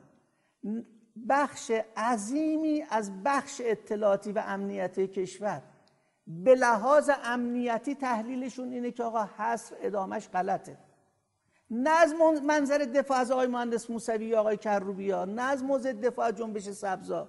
از منظر ملی بسیار بسیار خیلی خوب شد که به بحث داخل رسیم من با شما هم بنابراین میگن آقا الان که جنبندی اینه که آقا ابی نداره. حتی اینا میگن آقا اون اولی که گرفتیم درست گرفتیم. اگه نمی‌گرفتیم ایران می‌شد سوریه تظاهرات می‌شد شلوغ می‌شد فلان می‌شد. همون کسانی که میگن آقا اون وقت درست گرفتیم امروز میگن آقا حصر توجیه نداره شخصی شده دیگه. تمومش کنیم. بسیار حصر رو به سوریه گره نذاریم سوال ما در واقع همینجاست اینه که سوریه من این بود که من الان بگم یا دوباره میگی بعد من بگم. نه ما همین بحث ما اینه. ما به داخل به وضعیتمون و وقتی میگیم داخل از نظر نظامی از اون لبنان و سوریه و بقیه حوسی ها و هشت هم هستش. متحدان ما هم بخشی از مسئله است. ما انتقاداتی داریم. ولی بعضی وقتا زمانی که با دشمن خارجی ها شما با آمریکا دشمن نمی‌خواید بگی ولی وقتی که بحث به جنگ و اینها می‌رسه نه اینکه انتقاداتمون رو سرکوب کنیم خود آقای قاسم سلیمانی وقتی سوریه می‌رفت یکی از حرفاشون بود که حتی تو رانندگی بین روستاها خاک بلند نکنید. چون پیروزی بر قلب ها و دل ها همونقدر مهمه که پیروزی نظامی مهمه. من هم با شما موافقم. سوریه هزینه سنگینی بود. ما جنگ نرم رو در سوریه باختیم. می‌دونید که سال 2008 سال 86 سه نفر محبوب منطقه اولیش سید حسن نصرالله دومین بشار اسد و سومین محمود احمدی نژاد بود و این قضیه با جنگ سوریه متاسفانه عوض شد. ما با اینا موافقیم. اما بحث اینه که شما میگید اصلا ایران تو سوریه حضور نداشت. آیه تایزاده اگر ایران در سوریه حضور نداشت برجامی که شما دوست داشتین هم هرگز شکل نمیگرفتش. برای اینکه دست ایران خالی بود. اگر سوریه سقوط کرده بود و تجزیه شده بود آمریکا هرگز نیاز به مذاکره و سازش و صلح با ایران نداشتش. برای ما بحث ما اینه یعنی که در همین داخل هم یک تناسایی بذاریم بین نقدمون از وضعیت داخلی و هل دادنش به سمت اصلاح بیشتر و فاصله گذاشتن که سر مسئله خارجی کنار همدیگه بمونیم. و من اینجا همینه من به نظرم میاد شما سر مسئله منطقه‌ای مقابل استیت یا حاکمیت مستقر در تهران هستید. من عرض کردم خدمت شما. با شما تحلیل شما مخالفم. ای سوریه با داعش شروع نشد. سوریه با تظاهرات معترضین و منتقدین شروع شد. مسالمت آمیز شروع شد. چند ما طول کشید. اما به سرعت به سمت خشونت رفت. اشتباهی که کردن دولت ایران و دولت سوریه این بود که آقا تو این فاصله که هستش فکر کردن. اصلا اینجا گفتن گفتن همه جا بهار عربی وقتی گفتن بیداری اسلامی. همه جا رو گفتن بیداری اسلامی غیر از سوریه. یعنی فکر کنن این مردم سوریه از یه جنس و از یه ژنتیک است. مثلا این بحثایی که الان سر واکسن می‌کنن که اومدن ژنتیک ایران رو نابود کنن. فکر کنن مال ژن دیگه است. گفتن آقا اینها بهار عربی نیست توته است. توته انگاری کردن. تو توته انگاری وقت چیکار کردن؟ شروع کردن سرکوب کردن. اگر از اول من انتقادم این بود شما به جای توته انگاری می‌گفتی آقا این جمعیت که اومد تو خیابون معترضن. این جمعیت معترضن می‌دونیم به چی معترضن؟ 50 سال اونجا دیکتاتوری و فساد و سرکوب بوده. به سرعت برید به سمت تشکیل انتخابات آزاد اصلاح قانون اساسی قبل از اینکه کار دستتون در یه وقت شما سوال از من می‌کنی که آقا فقط بشار اسد اشتباه کرد؟ من گفتم سه ضلع در سوریه اشتباه کردن و این سزل سوریه رو نابود کردن. یکیش حکومت یکیش اپوزیسیون سوریه است. اپوزیسیون اشتباه بزرگی کرد. دست به اسلحه برد. متکی شد به خارج و فرقه گرایی کرد. همین سه تایی که اتفاقا اصلاح طلباشون قبلش گفتن این سه تا خط قرمز رو نکنید ما به خارج نباید وصل بشیم خشونت دست نباید ببریم. حالا حالا اتفاقات افتاد اتفاقات تلخ افتاد و, و سوم دخالت خارجی بود. بنابراین من من من اصلا بحثم در مورد سوریه این نیستش که آقا فقط بشار اسد اشتباه کرد بقیه سال 91 شده 91 شده و سوریه به آستانه جنگ داخلی رسیده. آیا ایران اون میشه سال دوم. که آقا شما ایران باید در اونجا شرکت می‌کرد یا نمی‌کرد؟ ببین من یه چیز دیگه باز برای شما بگم تو سوریه. یه وقتی ما توی اوایل انقلاب دهه اول انقلاب که شد اسرائیل حمله کرده و جنوب لبنان می‌دونی وقتی ایرانی ها رفتن اونجا برای جنگیدن با اسرائیل و اینکه ما از لبنان باید حفاظت کنیم آیت الله خمینی چی گفت؟ همه رو برگرد گفت اونجا هیچکی نمیره ما اینجاست جنگ ما اینجاست مرزم اونجا اگه خواستن میرید آموزششون می‌دید خودشون رو مسلح می‌کنید خودشون از خودشون بجنگن. اصلا نطفه حزب الله به خاطر همین تشکیل شد و تجربه بسیار موفقی هم بود. چون خود مردم لبنان بودن. سوریه اشغال نظامی بشه بعد آره. حالا اجازه بده. تربیت کنه که برن پس بگیرن؟ بله بله. ما درست به همون دلیلی که عرض به حضور شما که چرا در سوریه آقای سیستانی فتوا داد از عراق کسی نباید بره؟ مگه حرم نباش تو سوریه؟ چرا آقای سیستانی گفت نباید برن گفت سوریه است مردم خود سوریه باید بیان. چرا تو عراق وقتی فتوا داد علیه داعش ملت یه پارچه بلند شدن؟ برای اینکه دیدن آقای دا آقای سیستانی از موضع با اینکه اون همسایه با سوریه عراق ما نیستیم ما که با سوریه مرز نداریم که. یعنی اگه قرار تو سوریه اتفاقی بیفته حتما با عراق بلافاصله سرریزش میرم با وجود این آقای سیستانی جلوش گرفت. گفت ما مسئول عراق هستیم مسئول سوریه نیستیم مسئول سوریه مردم خود اون هستن. من حرفم این بود. ما اگر درست عمل می‌کردیم به اینجا نمی‌رسیدیم. ما کلی خطا کردیم. بعد جنگ شد حالا وسایل جنگ میگیم چیکار بکنیم؟ تازه تو اون چارچوبم باز قابل نقد می‌دونم که عمده کاری که ما کردیم داستان رو شیعه و سنی کردیم. ما فاطمیون افغانستان و زینبیون پاکستان و امثال هم اینا یه دست عملا ارتشای شیعه هستن. این همون بازی بود که گفتن هلال شیعی را افتاد. اسد با زن بی حجاب چه می‌دونم مینی پیش وایستادیم و توی آقای پوتین رفتیم آوردیم. حاج قاسم سلیمانی 20 بار رفت مسکو تا پوتین رو متقاعد کرد. ما کجا شیعه و سنیش کردیم؟ ما از حکومت سکولار سکولار اسد دفاع کردیم. نیروهایی که خودمون بودن بله بخشش می‌خوای ببینید چجوری شیعه و سنیش کردیم؟ ما شهدای اون جنگ رو بهشون میگیم چی؟ این برای فروشش به داخل ایران خیلی خوب. پس شاخ و دم که نداره پس فرقه ایش کردیم دیگه. شما وقتی میگین شهدای حرم حرم اونجا کیه؟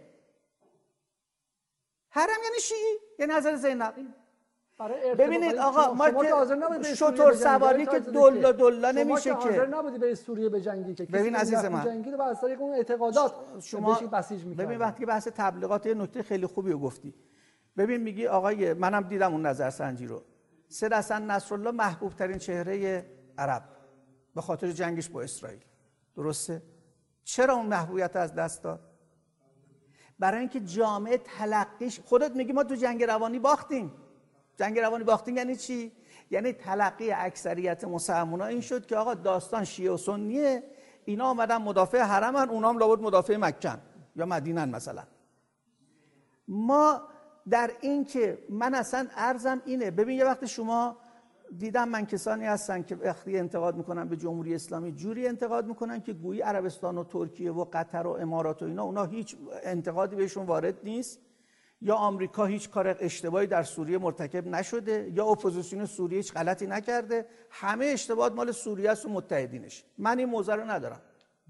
من معتقدم ما تو سوریه دنیا فاجعه آفرید. یعنی هم آمریکا هم عربستان هم ایران هم ترکیه هم قطر. اما ما مسئول بقیه نیستیم. ضمن اینکه باید درس بگیریم به سرعت بریم به سمت حل و فصل قضیه. یعنی همین الان مدافع من مثلا این کاری که مذاکرات که اینا تو آستانه داره می‌کنه اگه نوشته های من رو تعقیب کرده باشه ببینید من همیشه حمایت کردم. این کار عاقلانه است. دولت بعدی هم بیاد ادامه بده دفاع می‌کنم. نه به خاطر اینکه چون تیم های ظریف داره مذاکره می‌کنه دفاع می‌کنم. کار آستانه کار مذاکرات آستانه مذاکرات آستانه که 4 سال پیش ممکن نبود که. شما می‌دونید که ایران اصلا یک من نمیگم که مذاکرات آستانه 4 سال پیش میشه. میگم همین الان مذاکره کنن محصول اینه که ایران جنگ سوریه رو پیروز شده. نداره. من میگم که من همین الانی که منتقدم وقتی کار خوب می‌کنم میگم این کار خوبه. کاری ندارم که چون سوالم از شما اینه تصویر شما اگر ایران در سوریه نجنگیده بود و حکومت نیمه استبدادی اسد هم سقوط کرده بود تصویر شما از منطقه امروز چی بود؟ در سال 2020 21 سال 99 ما کجا ایستاده بودیم؟ و ایران آیا توسط داعش محاصره شد اصلا فرض کن که اصلا از اون ورش بگیریم. فرض کن داعش سوریه رو گرفته بود. از اینکه بالاتر نمی‌شد که. درسته؟ درسته. کی میگه که در اون شرایط بلا فاصله امنیت ملی ایران تحت تاثیر قرار می گرفت مگر طالبان گوش بده لحظه. مگه طالبان سالها بغل مرز ما نه اینکه با فاصله کشور با ما رو داشت. ما چیکار چجوری باشیم کنار بنیم زندگی کردیم؟ حتی الان که دیگه همشون دارن مذاکره می‌کنن با طالبان. اتفاقا اگر که داعش سوریه رو می‌گرفت امریکا و روسیه و چین و عربستان و ترکیه و قطر و همه اینا میریختن سرش برای اینکه همشون منافعشون در قطر قرار می‌گیره کما اینکه کما اینکه ما در مقابله با داعش واقعیتش اینه. هم امریکا کمک کرد بمبارانایی که می‌کرد. هم روسیه کمک کرد گفتی اومد خیلی موثر بود. و هم نیروی زمینی ایران و کارهایی که قاسم سلیمانی و هم فکراش و هم قطاراش انجام دادن. یعنی تو اونجا دنیا اتفاقا یکی از دلایلی که امریکا پررو شد این بود که داعش شکست خورد. یعنی تا روزی که داعش تو سوریه نفس می‌کشید آمریکایی‌ها خیلی محتاط رفتار می‌کردن با ایران. همه همه منابع و اسنادی که منتشر شده نشون میده که همون زمان که آمریکا با داعش در عراق درگیر بود اسناد رسمی منتشر شده توسط ویکیلیکس که آمریکا به داعش در سوریه کمک مالی و تسلیحاتی می‌کرد. و حالا ممکن یه جاش بکنه ولی شما مجموعه بمباران آمریکا رو که نگاه بکنی. حزب الله لبنان سقوط می‌کرد راه نفت تنفس حزب الله سقوط می‌کرد و الان ایران زیر بمباران موشک‌های اسرائیلی بود ابوبکر بغدادی ایران زد یا روسیه؟ آمریکا زد. ببینید اگه قرار ما واقعیات اینجوری رو ندیده بگیریم که ما نمی‌تونیم با هم گفته بکنیم که. معلومه اونا برای منافعشون اگه لازم باشه یه دفعه دیگه هم از ابوبکر بغدادی حمایت می‌کنن. ولی هم. اسامه بن لادن آمریکا زد هم ابوبکر بغدادی رو زد. برای اینکه ما نمی‌خوایم بفهمیم که آقا ما ممکنه با آمریکا خیلی اختلاف داشته باشیم. حتی خدایی نکرده ممکنه روزی هم باش درگیر نظامی بشیم. اما اما دشمنای مشترک هم داشته باشیم. شما می‌دونید ما توی افغانستان شما می‌دونید تو افغانستان تنها کشوری که عملا از توی غرب با ایران همراهی کرد برای اینکه سلطنت برنگرده آمریکا بود. اروپایی دنبال سلطنت بودن. تمام امتیازات و حقوق خودش رو داد برخلاف پاکستان برخلاف بقیه داد؟ ایران همه گونه همکاری با آمریکا کرد. آخه شما خب همکاری کرد نتیجهش این شد. چیزی که در خواب کسی نمی‌دید نزدیکترین دولت سالهای اخیر به ایران اومد اونجا سر کار. همچنان که تو باز توی عراق برات بگم. شما می‌دونید توی عراق نزدیکترین جریان غربی به ایران در وضعیت ساختار سیاسی کنونی عراق امریکاست. اروپایی همچنان تو فکر این بودن که اون ساختار قدیم مال شکل گذشته خودش رو دنبال بکنن. آمریکایی گفتن آقا هرچی اکثریت هست و چون شیعیان اکثریت بود نخست وزیری به شیعیان رسید. بنابراین ما چون اختلاف داریم با آمریکا فکر می‌کنیم که هیچ جای دیگه هیچ منفعت مشترکی نداریم با آمریکا. ما با آمریکا کار کردیم با آمریکا باز هم کار خواهیم کرد و اتفاقا هر بار ما با آمریکا دست دوستی و دست همکاری ما دراز کردیم. خب خیلی جام امتیاز گرفتیم بردیم. نتیجهش این شد که امروز میگن که آقای علیزاده دنیا داره میگه که امروز نتیجه حمله آمریکا به عراق و افغانستان رو ایران برد. میگن اصلا ایران ابرقدرت منطقه شد به دلیل اینکه دو تا دشمن داشت در کنارش. یکی افغانستان بود یکی طالبان بود. آمریکا رفت این دوتا رو زد. دو تا دولتی آورد سر کار که با ایران نزدیکترین ارتباط رو داشتن. همزمان هم می‌خواست ایران رو پرز نباید تشکر کنیم که اومده بود ایران رو پرز کنه بعد ایران هم قورت بده. حالا نه آقا نشد و نه با این دولت ها نه خیر اصلا موافق نیستم نه دولت افغانستان نه دولت عراق خطشون پرس کردن ایران نیست. اینا نزدیکترین نیروها به ایران بودن. اینا خیلیشون قبلش تو ایران بودن. بنابراین ما یه بودی نبینیم که فکر که با انقلاب ایران بزرگ شدین. آمریکا اومده 20 تا پایگاه توی مرز غربی ما با عراق گذاشته. 20 تا پایگاه با مرز افغانستان گذاشته. حالا اینکه اون پروژه شکست خورده مجبور شده نیروها رو خارج کنه و بعد در نهایت به نفع ما شده که یه حرف دیگه است. ولی اینکه آمریکا نمی‌خواسته که بیاد به ما کمک کنه که آمریکا اومده بود من که گفتم می‌خواسته بیاد عزیز من ببین شما آمریکا وقتی که این دو تا دولت رو اوورد در حزیز ذلت نبود. اون وقتی که عراق و افغانستان و ظرف چند هفته گرفت او دو تا دولت نزدیک به ایران. نه اینکه دو تا دولت او می‌خواست بذاره با نتیجه منطقی موازنه قوا به گونه ای بود که امریکایی به نفعشون بود که این دولت رو بیان سر کار. اتفاقا ایران هم به نفعش بود که اینا بیان سر کار. اینو از این جهت میگم که ما در دشمنی هم باید حد بذاریم. ما باید بدونیم که آقا یه جایی هستش که ما در خیلی از زمینه ها توی منطقه ممکنه به اینجا برسیم که با اروپا یا با روسیه یا با چین اختلاف بیشتری داشته باشیم تا آمریکا. گفتگوی خوبی نشد آقای تاجزاده. من معذرت می‌خوام. من صریح بگم. شما دارین با یک بچه حزب اللهی صحبت می‌کنی شما دارین با حمید رسایی صحبت می‌کنین که میگه ما بریم آمریکا ست... من نه آمریکا ستیزم من تو انگلیس تو لندن دارم زندگی می‌کنم. دوستام از داخل شماره ده با بوریس جانسون گرفته تا داخل جرمی کوربین حزب کارگر هستن. بحث ما اصلا بحث به نظرم روی خط مشخصی نیستش. من بحثم چیز دیگه. اینه که ما حتما ما با یه جای با آمریکا همکاری داریم یه جای با آمریکا دشمنی داریم. مثلا در مورد شکی نیستش. خب قاسم سلیمانی نشست با آمریکایی مذاکره کرد. و همین شما با کسی که داره رجز خونی می‌کنه که صحبت نمی‌کنیم که. حتما هم امید ما این بود که تو برجام بخشی از مشکلات ایران و آمریکا حل شه و آمریکا ایران بپذیره و قرار هم بود و یه اتفاق عجیبی افتاد با اومدن ترامپ. بحث ما چیز دیگه اینه که نگاه شما و دوستان شما در ایران به نظر میاد که خیلی م... به شکلی محلیه فقط مسائل داخل ایران رو می‌بینه. یعنی دعوای شما با علم الهدا دعوای شما با اطلاع جنتی با مرحوم مسبات جای خودش. اینا همش مهمه. دعوای شما بر سر آزادی دموکراسی جای خودش. برای عدالتخانه جای خودش. ولی به نظر میاد شما اصلا تو معادلتون ندارین که تو این 20 سال تو این منطقه اتفاقی افتاده. قصه ای رخ داده. یه حکومتی بزرگتر از من و شما و آیت جنتی و مرحوم مصباح و هممون زبدر صد اومده با 500 هزار سرباز اومده عراق گرفته. های تایزاده از سال 90 که شوروی سقوط کرد بحرین قطر امارات عربستان دهران تمام شده پایگاه های اینجا 26 تا پایگاه نظامی قدر قدرت. با هواپیمایی که هر کدومشون معادل کل نیرو هوایی ایرانه اومد دور تا ایران محاصره کرده.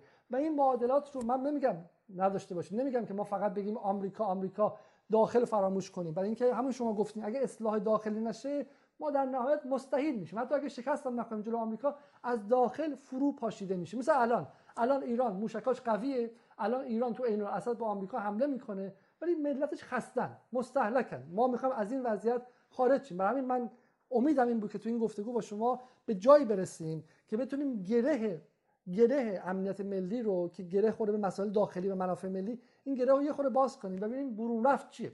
برای همین حالا اگه من یه ده دقیقه آخر رو دیگه یواشاش دو ساعت شد دیگه. یعنی به نظرم گفتگو خوبی شد و به شرط که انشالله کامل پخش بشه و مردم هم می‌تونن داوری بکنن. بذار که ما دیگه انشالله جمعش بکنیم. اگه سوال خاصی دیگه نیستش اگه سوال جدید مطرح نمی‌خوای بکنی جمعش کنیم چون خسته میشه بیننده و چیز میشه. در همین دو ساعت کافیه. فقط باز تاکید بکنم. ما چون جهان ناعادلانه درش زندگی می‌کنیم و چون این جهان ناعادلانه به خصوص آمریکا به عنوان قدرت بزرگی که 25 درصد اقتصاد جهان رو داره با ما سر ناسازگاری داره اتفاقا باید هوشمندانه تر دقیق تر محاسبه پذیرتر حرکت کنیم و از اون طرف هم باید به گونه حرکت بکنیم که مردم با ما باشن. یادمون نره که اگر مردم نباشن همه این سلاح ها ارزش این که ایران رو بتونن حفظ بکنن ندارن کما اینکه شوروی رو نتونستن نگه دارن. بسیار حالا انشالله دیدار بعدی دیگه داخلی بحث بکنیم یه خورده. بسیار خوب. یه نه من همینجا فقط ادامه بدم چون بدون اون بی‌معنی میشه یه نقدی که دوستان خود اصلاح طلب شما به شما دارن اینه که آقای تاجزاده یک حالت شخص مصطفی تاجزاده چون شما الان خودتون میگه اصلاح طلبا. یه حالت دوزیستی دارن از یک طرف عقبه سیاسیشون و هویت سیاسیشون اصلاح طلبه. اما در عمل از نرم ها و به شکلی استانداردهای اصلاح طلبی خارج میشن. صبحشون رو با توییت علیه شخص آقای خامنه ای شروع می‌کنن علیه رهبری شروع می‌کنن. تنش رو, تنش رو در داخل زیاد می‌کنن به سپاه و غیره حمله می‌کنن و آقای تاجزاده به شکلی در عمل اصلاح طلب نیستن. در عمل و همینطور هم این که به هیچ حزب اصلاح طلبی متعلق نیستن. این یعنی هیچ حزب اصلاح طلب مستقری در ایران از آقای تاجزاده و موازش دفاع نمی‌کنه. و میگن آقای تاجزاده که نمی‌تونه همراهان چل ساله خودش در اصلاح طلبا متقاعد کنه چطور قراره بیاد جامعه رو متقاعد کنه؟ و میگن آقای تاجزاده که قرار نیست اندیشه ورزی کنه. در سیاست ورزی شما به یک سازمانی به یک گروهی به یک جمعیتی متعلقین در شما بیشتر دارید اندیشه ورزی می‌کنید شما می‌تونید سپاه رو نقد کنید رهبری رو نقد کنید اصلا زیر کل میز بزنید. ولی این عمل عمل سیاست ورزی اصلاح طلبی که به اون جمعیت و طیف اصلاح طلبا هم مشخص باشه نیست. به این نقد چه جواب میدین شما؟ این آخرین سوال دیگه انشالله. نه من تازه سوال داخلی می‌خواستم شروع کنم. داخلی بذار یه جلسه دیگه چون ما قرار شد این جلسه سیاست خارجی باشه. در مورد سوال شما ببین اولا اینکه این مواضعی که من میگم مواضع اقلیت اصلاحات طلبان هست یا اکثریتشون هر جور نظرسنجی می‌تونید شما بکنید. ببینید که اکثر اصلاح طلبا از این مواضع استقبال می‌کنن یا انتقاد می‌کنن. اگه اکثریت کردن علل قاعده پس مواضع اصلاح طلبانه به علاوه و مهمتر احزاب رسمی از شما حمایت نمی‌کنن. برای اینکه من خودم نرفتم بعد از زندان. علتش اینه که به همون دلیلی که شما میگید من نمی‌خوام هزینه فعالیت های سیاسی من رو احزاب اصلاح طلب بپردازن. برای اینکه الان رسم نیست. فکر می‌کنن که اصلاحات یعنی اینکه سراغ نقد رهبری نرن. من اصلا اینو منافات با اصلاحات نمی‌دونم.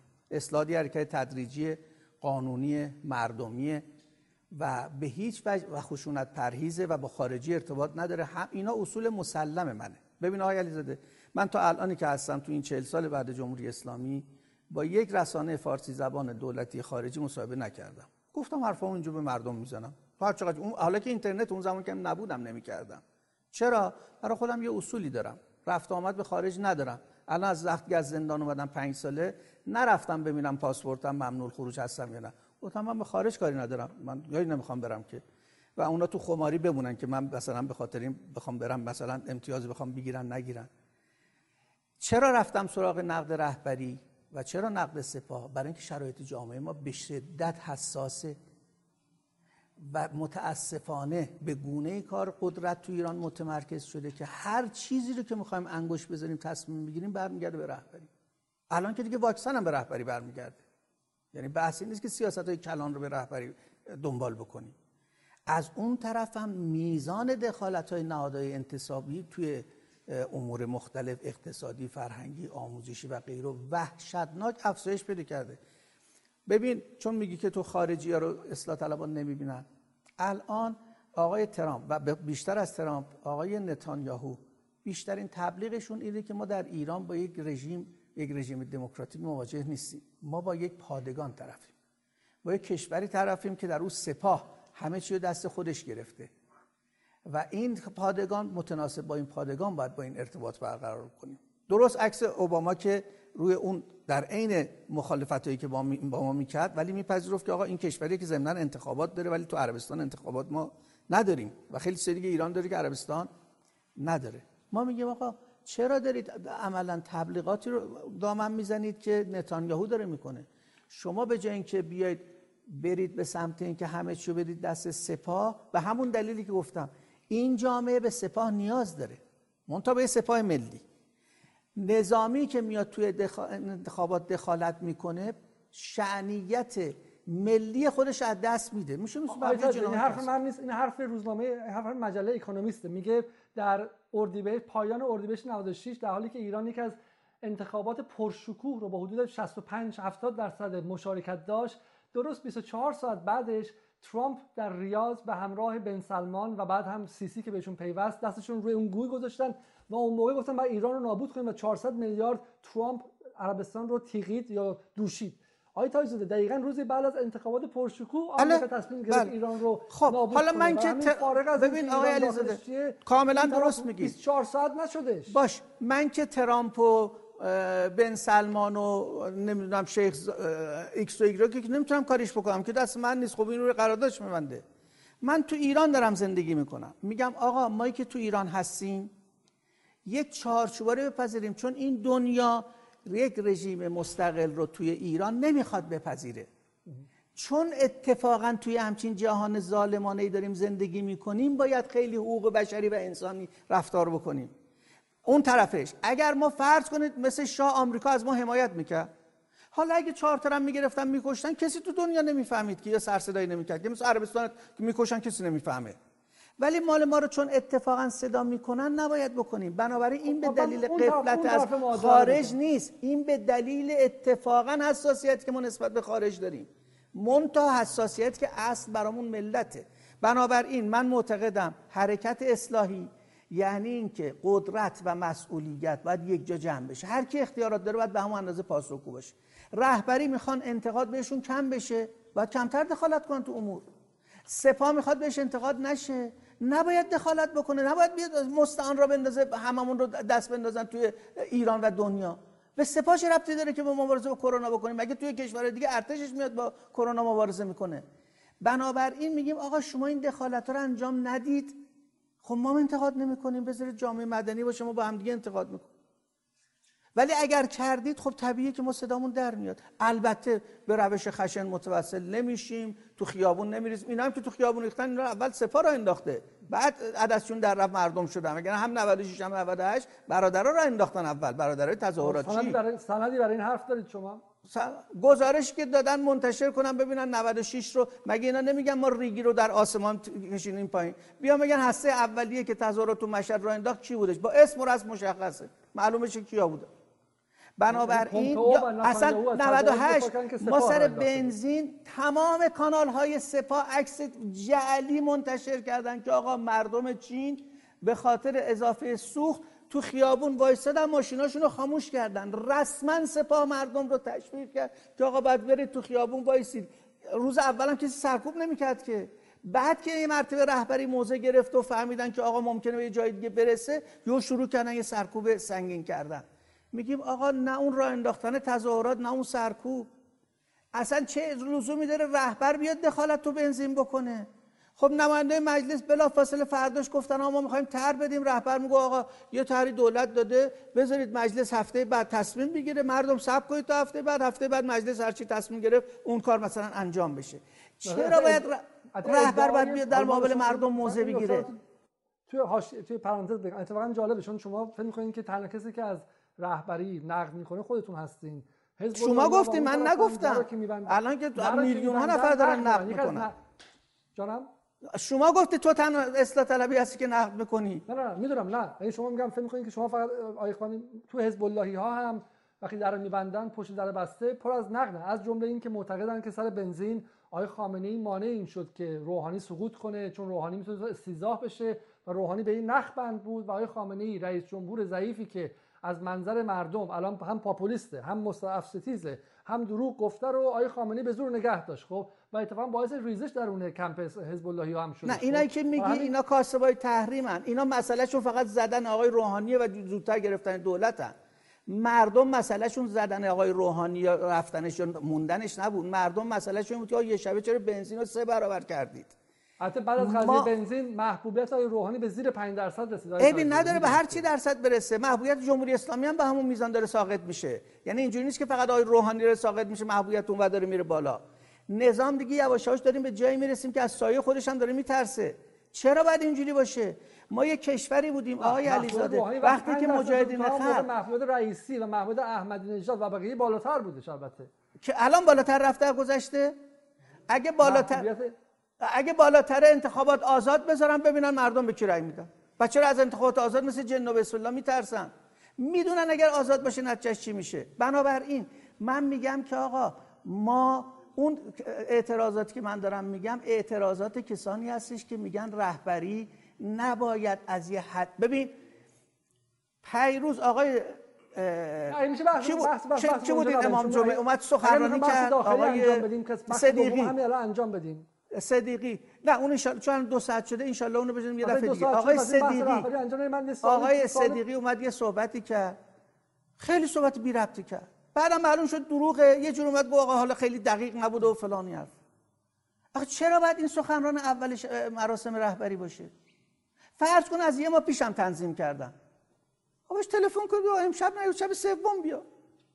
چرا با افکار عمومی اینقدر لجبازی میشه؟ ما به این افکار عمومی نیاز داریم. ما به این ملت نیاز داریم. جز این ملت ما هیچ نداریم. خب وقتی لجبازی میشه معلومه میزان اعتراض میره بالا.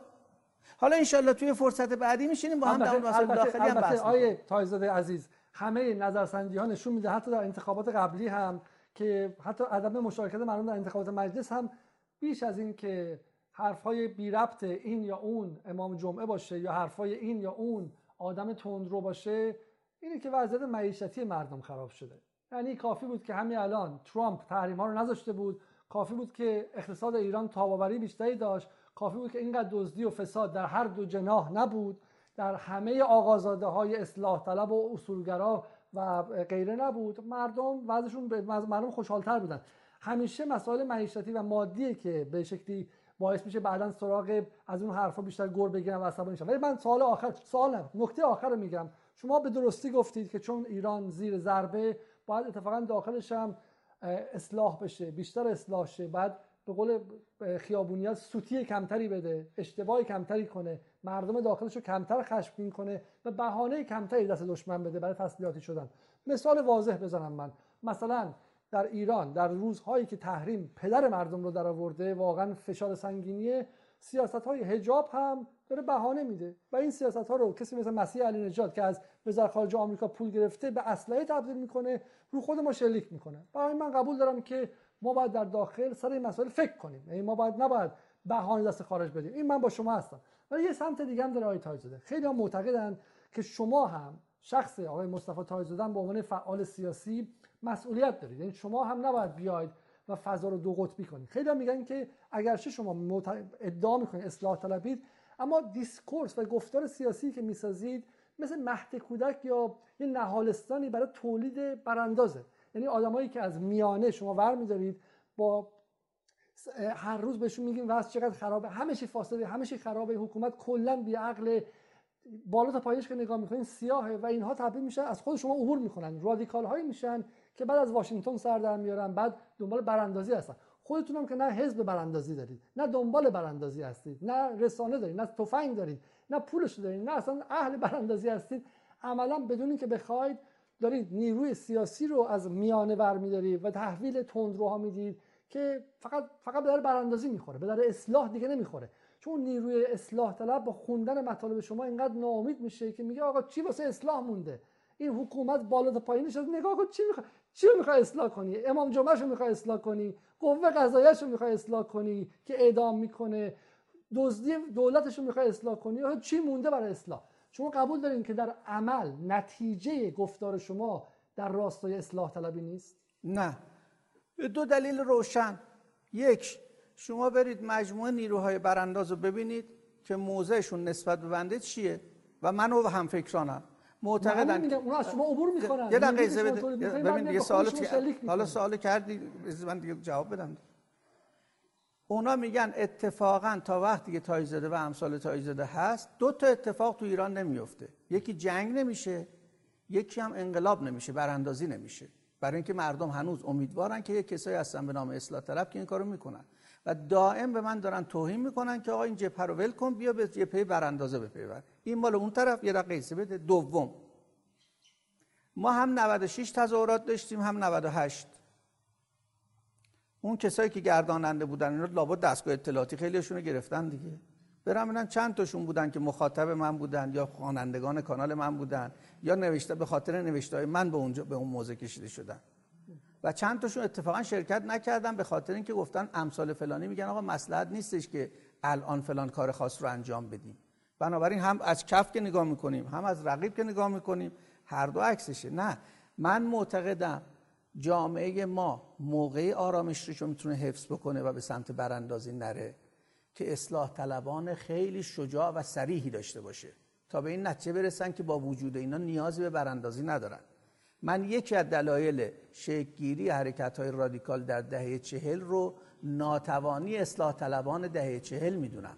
چون فکر کردن اینا دیگه جوابگو نیستن. و به همین بعد از مرگ دکتر مصدق بلافاصله سازمان های چریکی اینا شکل گرفت. دیگه مبارزه مسئلهش عوض شد. شکل دیگه به خودش گرفت. چرا؟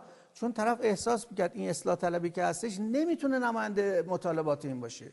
ولی اگه فکر کنه اصلاح طلبا ایستادن خیلی سریع صمیمی بدون توهین بدون سیاه نمایی دارن حرفاشونو می‌زنن. هر کار خوبی که نظام می‌کنه میگن این کار خوبه. هر کار بدی می‌کنه میگن این کار بده. در مقابلش میستن و وقت میگن آقا ما یک نتیجه از این رادیکالیسمتون رو در این چند دهه به من بگید. از رادیکال کردن گفتار اصلاح طلبی که مماس شده با گفتار براندازی شما بگین یه نتیجه کاری که مصطفی تایزاده کرده چی بوده؟ یه نتیجهش همینه. که جامعه من نتیجهش از زبان براندازه به شما میگم. نتیجهش اینه. اونها میگن آقا تا امثال تایزاده باشه این اتفاق نمیفته. این کشور به هم نمیریزه. برای اینکه بخشی از جامعه هنوز امیدوار هستش که بشه از طریق اصلاحات این کار انجام بدن. این بزرگترین در مگه اصلاحات توی جامعه می‌خواد چیکار بکنه؟ مگه نمیگید که آقا اصلاحات یکی از مهمترین مسائلش امنیته. یکیش خارجیه که جنگ رو باید منتفی بکنه که هر وقت اصلاح طلبان اومدن ما در زمان آقای خاتمی داشتیم. آمریکا نمی‌تونست با ایران بجنگه برای اینکه دنیا نمیپذیره یه کشور رئیس جمهورش خاتمی باشه سازمان مللش. به اتفاق آرا پیشنهادش رو به عنوان گفتگوی تمدن‌ها بپذیره بعد بگه حالا بیایم به این حمله کنیم مثل صدام مثل قذافی امکان نداره که زیر بارش این مال خارجه نه برای اینکه ونزوئلا همچین چهره ای نداشت. مال داخل هم در مورد این بود که آقا اتفاقا به دلیل اینکه اصلاح طلبان هستن و حرف می‌زنن این آخرین امیداشونه. اگر اصلاح شما اصلاح طلبان طلبان نیست نه ببخشید من دارم مصطفی تاجزاده رو میگم. چون اصلاح طلبان معتقدن. شما دارین در کارشون تخریب می‌کنید. خب شما این محمد ببین این نظر شماست. من. که شما- نمی‌تونم نظر شما رو برگردونم که. من میگم محمد خاتمی میگه آقای علیزاده با از. طرف اصلاح طلبان مستقیم. میگی ببین شلیک می‌کنه به اگه اینا رو میگی که ضبط بشه بعدم پخش بشه بگو. ولی اگه سوال داری می‌کنی من اول بهت گفتم آقا جان برو از اصلاح طلبان نظرسنجی بکن. ببین من اقلیتم یا اکثریتم؟ اگه اصلاح طلبا جای شما گفتن که این یه نفره خب حرف شما درست میشه دیگه معلوم میشه که آقا آقای حجاریان رو می‌بینم گفتار محمد خاتمی می‌بینم گفتار عباس عبدی خیلی خوب. گفتار شما- شما می‌بینی. تنها کسی که مستقیم شلیک می‌کنه به شخص شلیک این. ادبیات چیه؟ شما چرا ادبیات نظامیش می‌کنی؟ این ادبیات خطرناکه. ما داریم با رهبری حرف می‌زنیم. هر جا خوب صحبت کرد ازش حمایت می‌کنیم بد صحبت کنه نقد می‌کنیم. چرا میگیم شلیک؟ این واژه ها چیه؟ چرا میترسونیم آدم رو از انتقاد کردن؟ 2500 سال ایران استبداد داشته. بس دیگه ما بتونیم با رهبر حرف بزنیم. قدرت رهبر باید مثل امام علی باشه. بگه تو مسجد من هستم هر کی می‌خواد حرفشو بزنه. بهش فوش می‌دادن. بعد می‌خواستم برم بزنم میگه آقا بشینید. فوش داده حد اکثر می‌تونید بهش فوش بدید. شما این ادبیات رو تزریق کن. نه اینکه تا یه کسی انتقاد میگه شلیک کردی برم. ای بابا. خب پس همه خفشیم چون شلیک نباید بکنی. ما همه هنرمون اینه که آقا ما ضد خشونتیم اما خشونت به معنای این نیستش که خفه خون بگیریم هیچی نگیم چون ضد خشونتیم. همچنان که تو عرصه بین المللی ما صلح طلبیم پاسیفیست نیستیم. من بارها گفتم به ایران هر دولتی که تجاوز نظامی بکنه اول میکشیمش عین حرف مدرس بعد میریم می‌بینیم که طرف مسلمونه یا مسیحی طبق اون چیزش می‌کنه من اینجوری نیستم که اگه حمله کرد بگم من چون طرفدار مخالف خشونت هستم حالا حملم کرد خب بکنه. نه خیر. من صلح طلبم می‌خوام جنگ نشه. ولی اگه به اون تجاوز کنه از خودمون دفاع می‌کنه حق دفاع شما البته داخل ایران هستید حالا دیگه اینو بذار دیگه انشالله فرصت دیگه. خسته تموم شد نباشی دیگه. من انشالله فقط جمله که سر بعد. خدافظی کنم اگه یه جمله. جمله بیشتر بگی بلند میشم میرم بخوای سخنرانی کنی داخل ایران. هستین و حتما هم هزینهتون هم بیشتره باید درباره نقد رهبری که شکی نیست من خودم بعد از آبان 98 سیاست های اقتصادی بسیار خوب. دیگه توافق کردیم. نقد کردم بحث ما درباره شلیک به رهبری جایی است که روی امنیت ملی ایستاده حالا اگر شما قول بدید. که درباره مسائل. داخلی با من گفته بودی کنید اول ببینم اینو چجوری پخش می‌کنی تا بعد ببینم باید مصاحبه دوم بکنم یا نه موفق موفق باشی مخلصم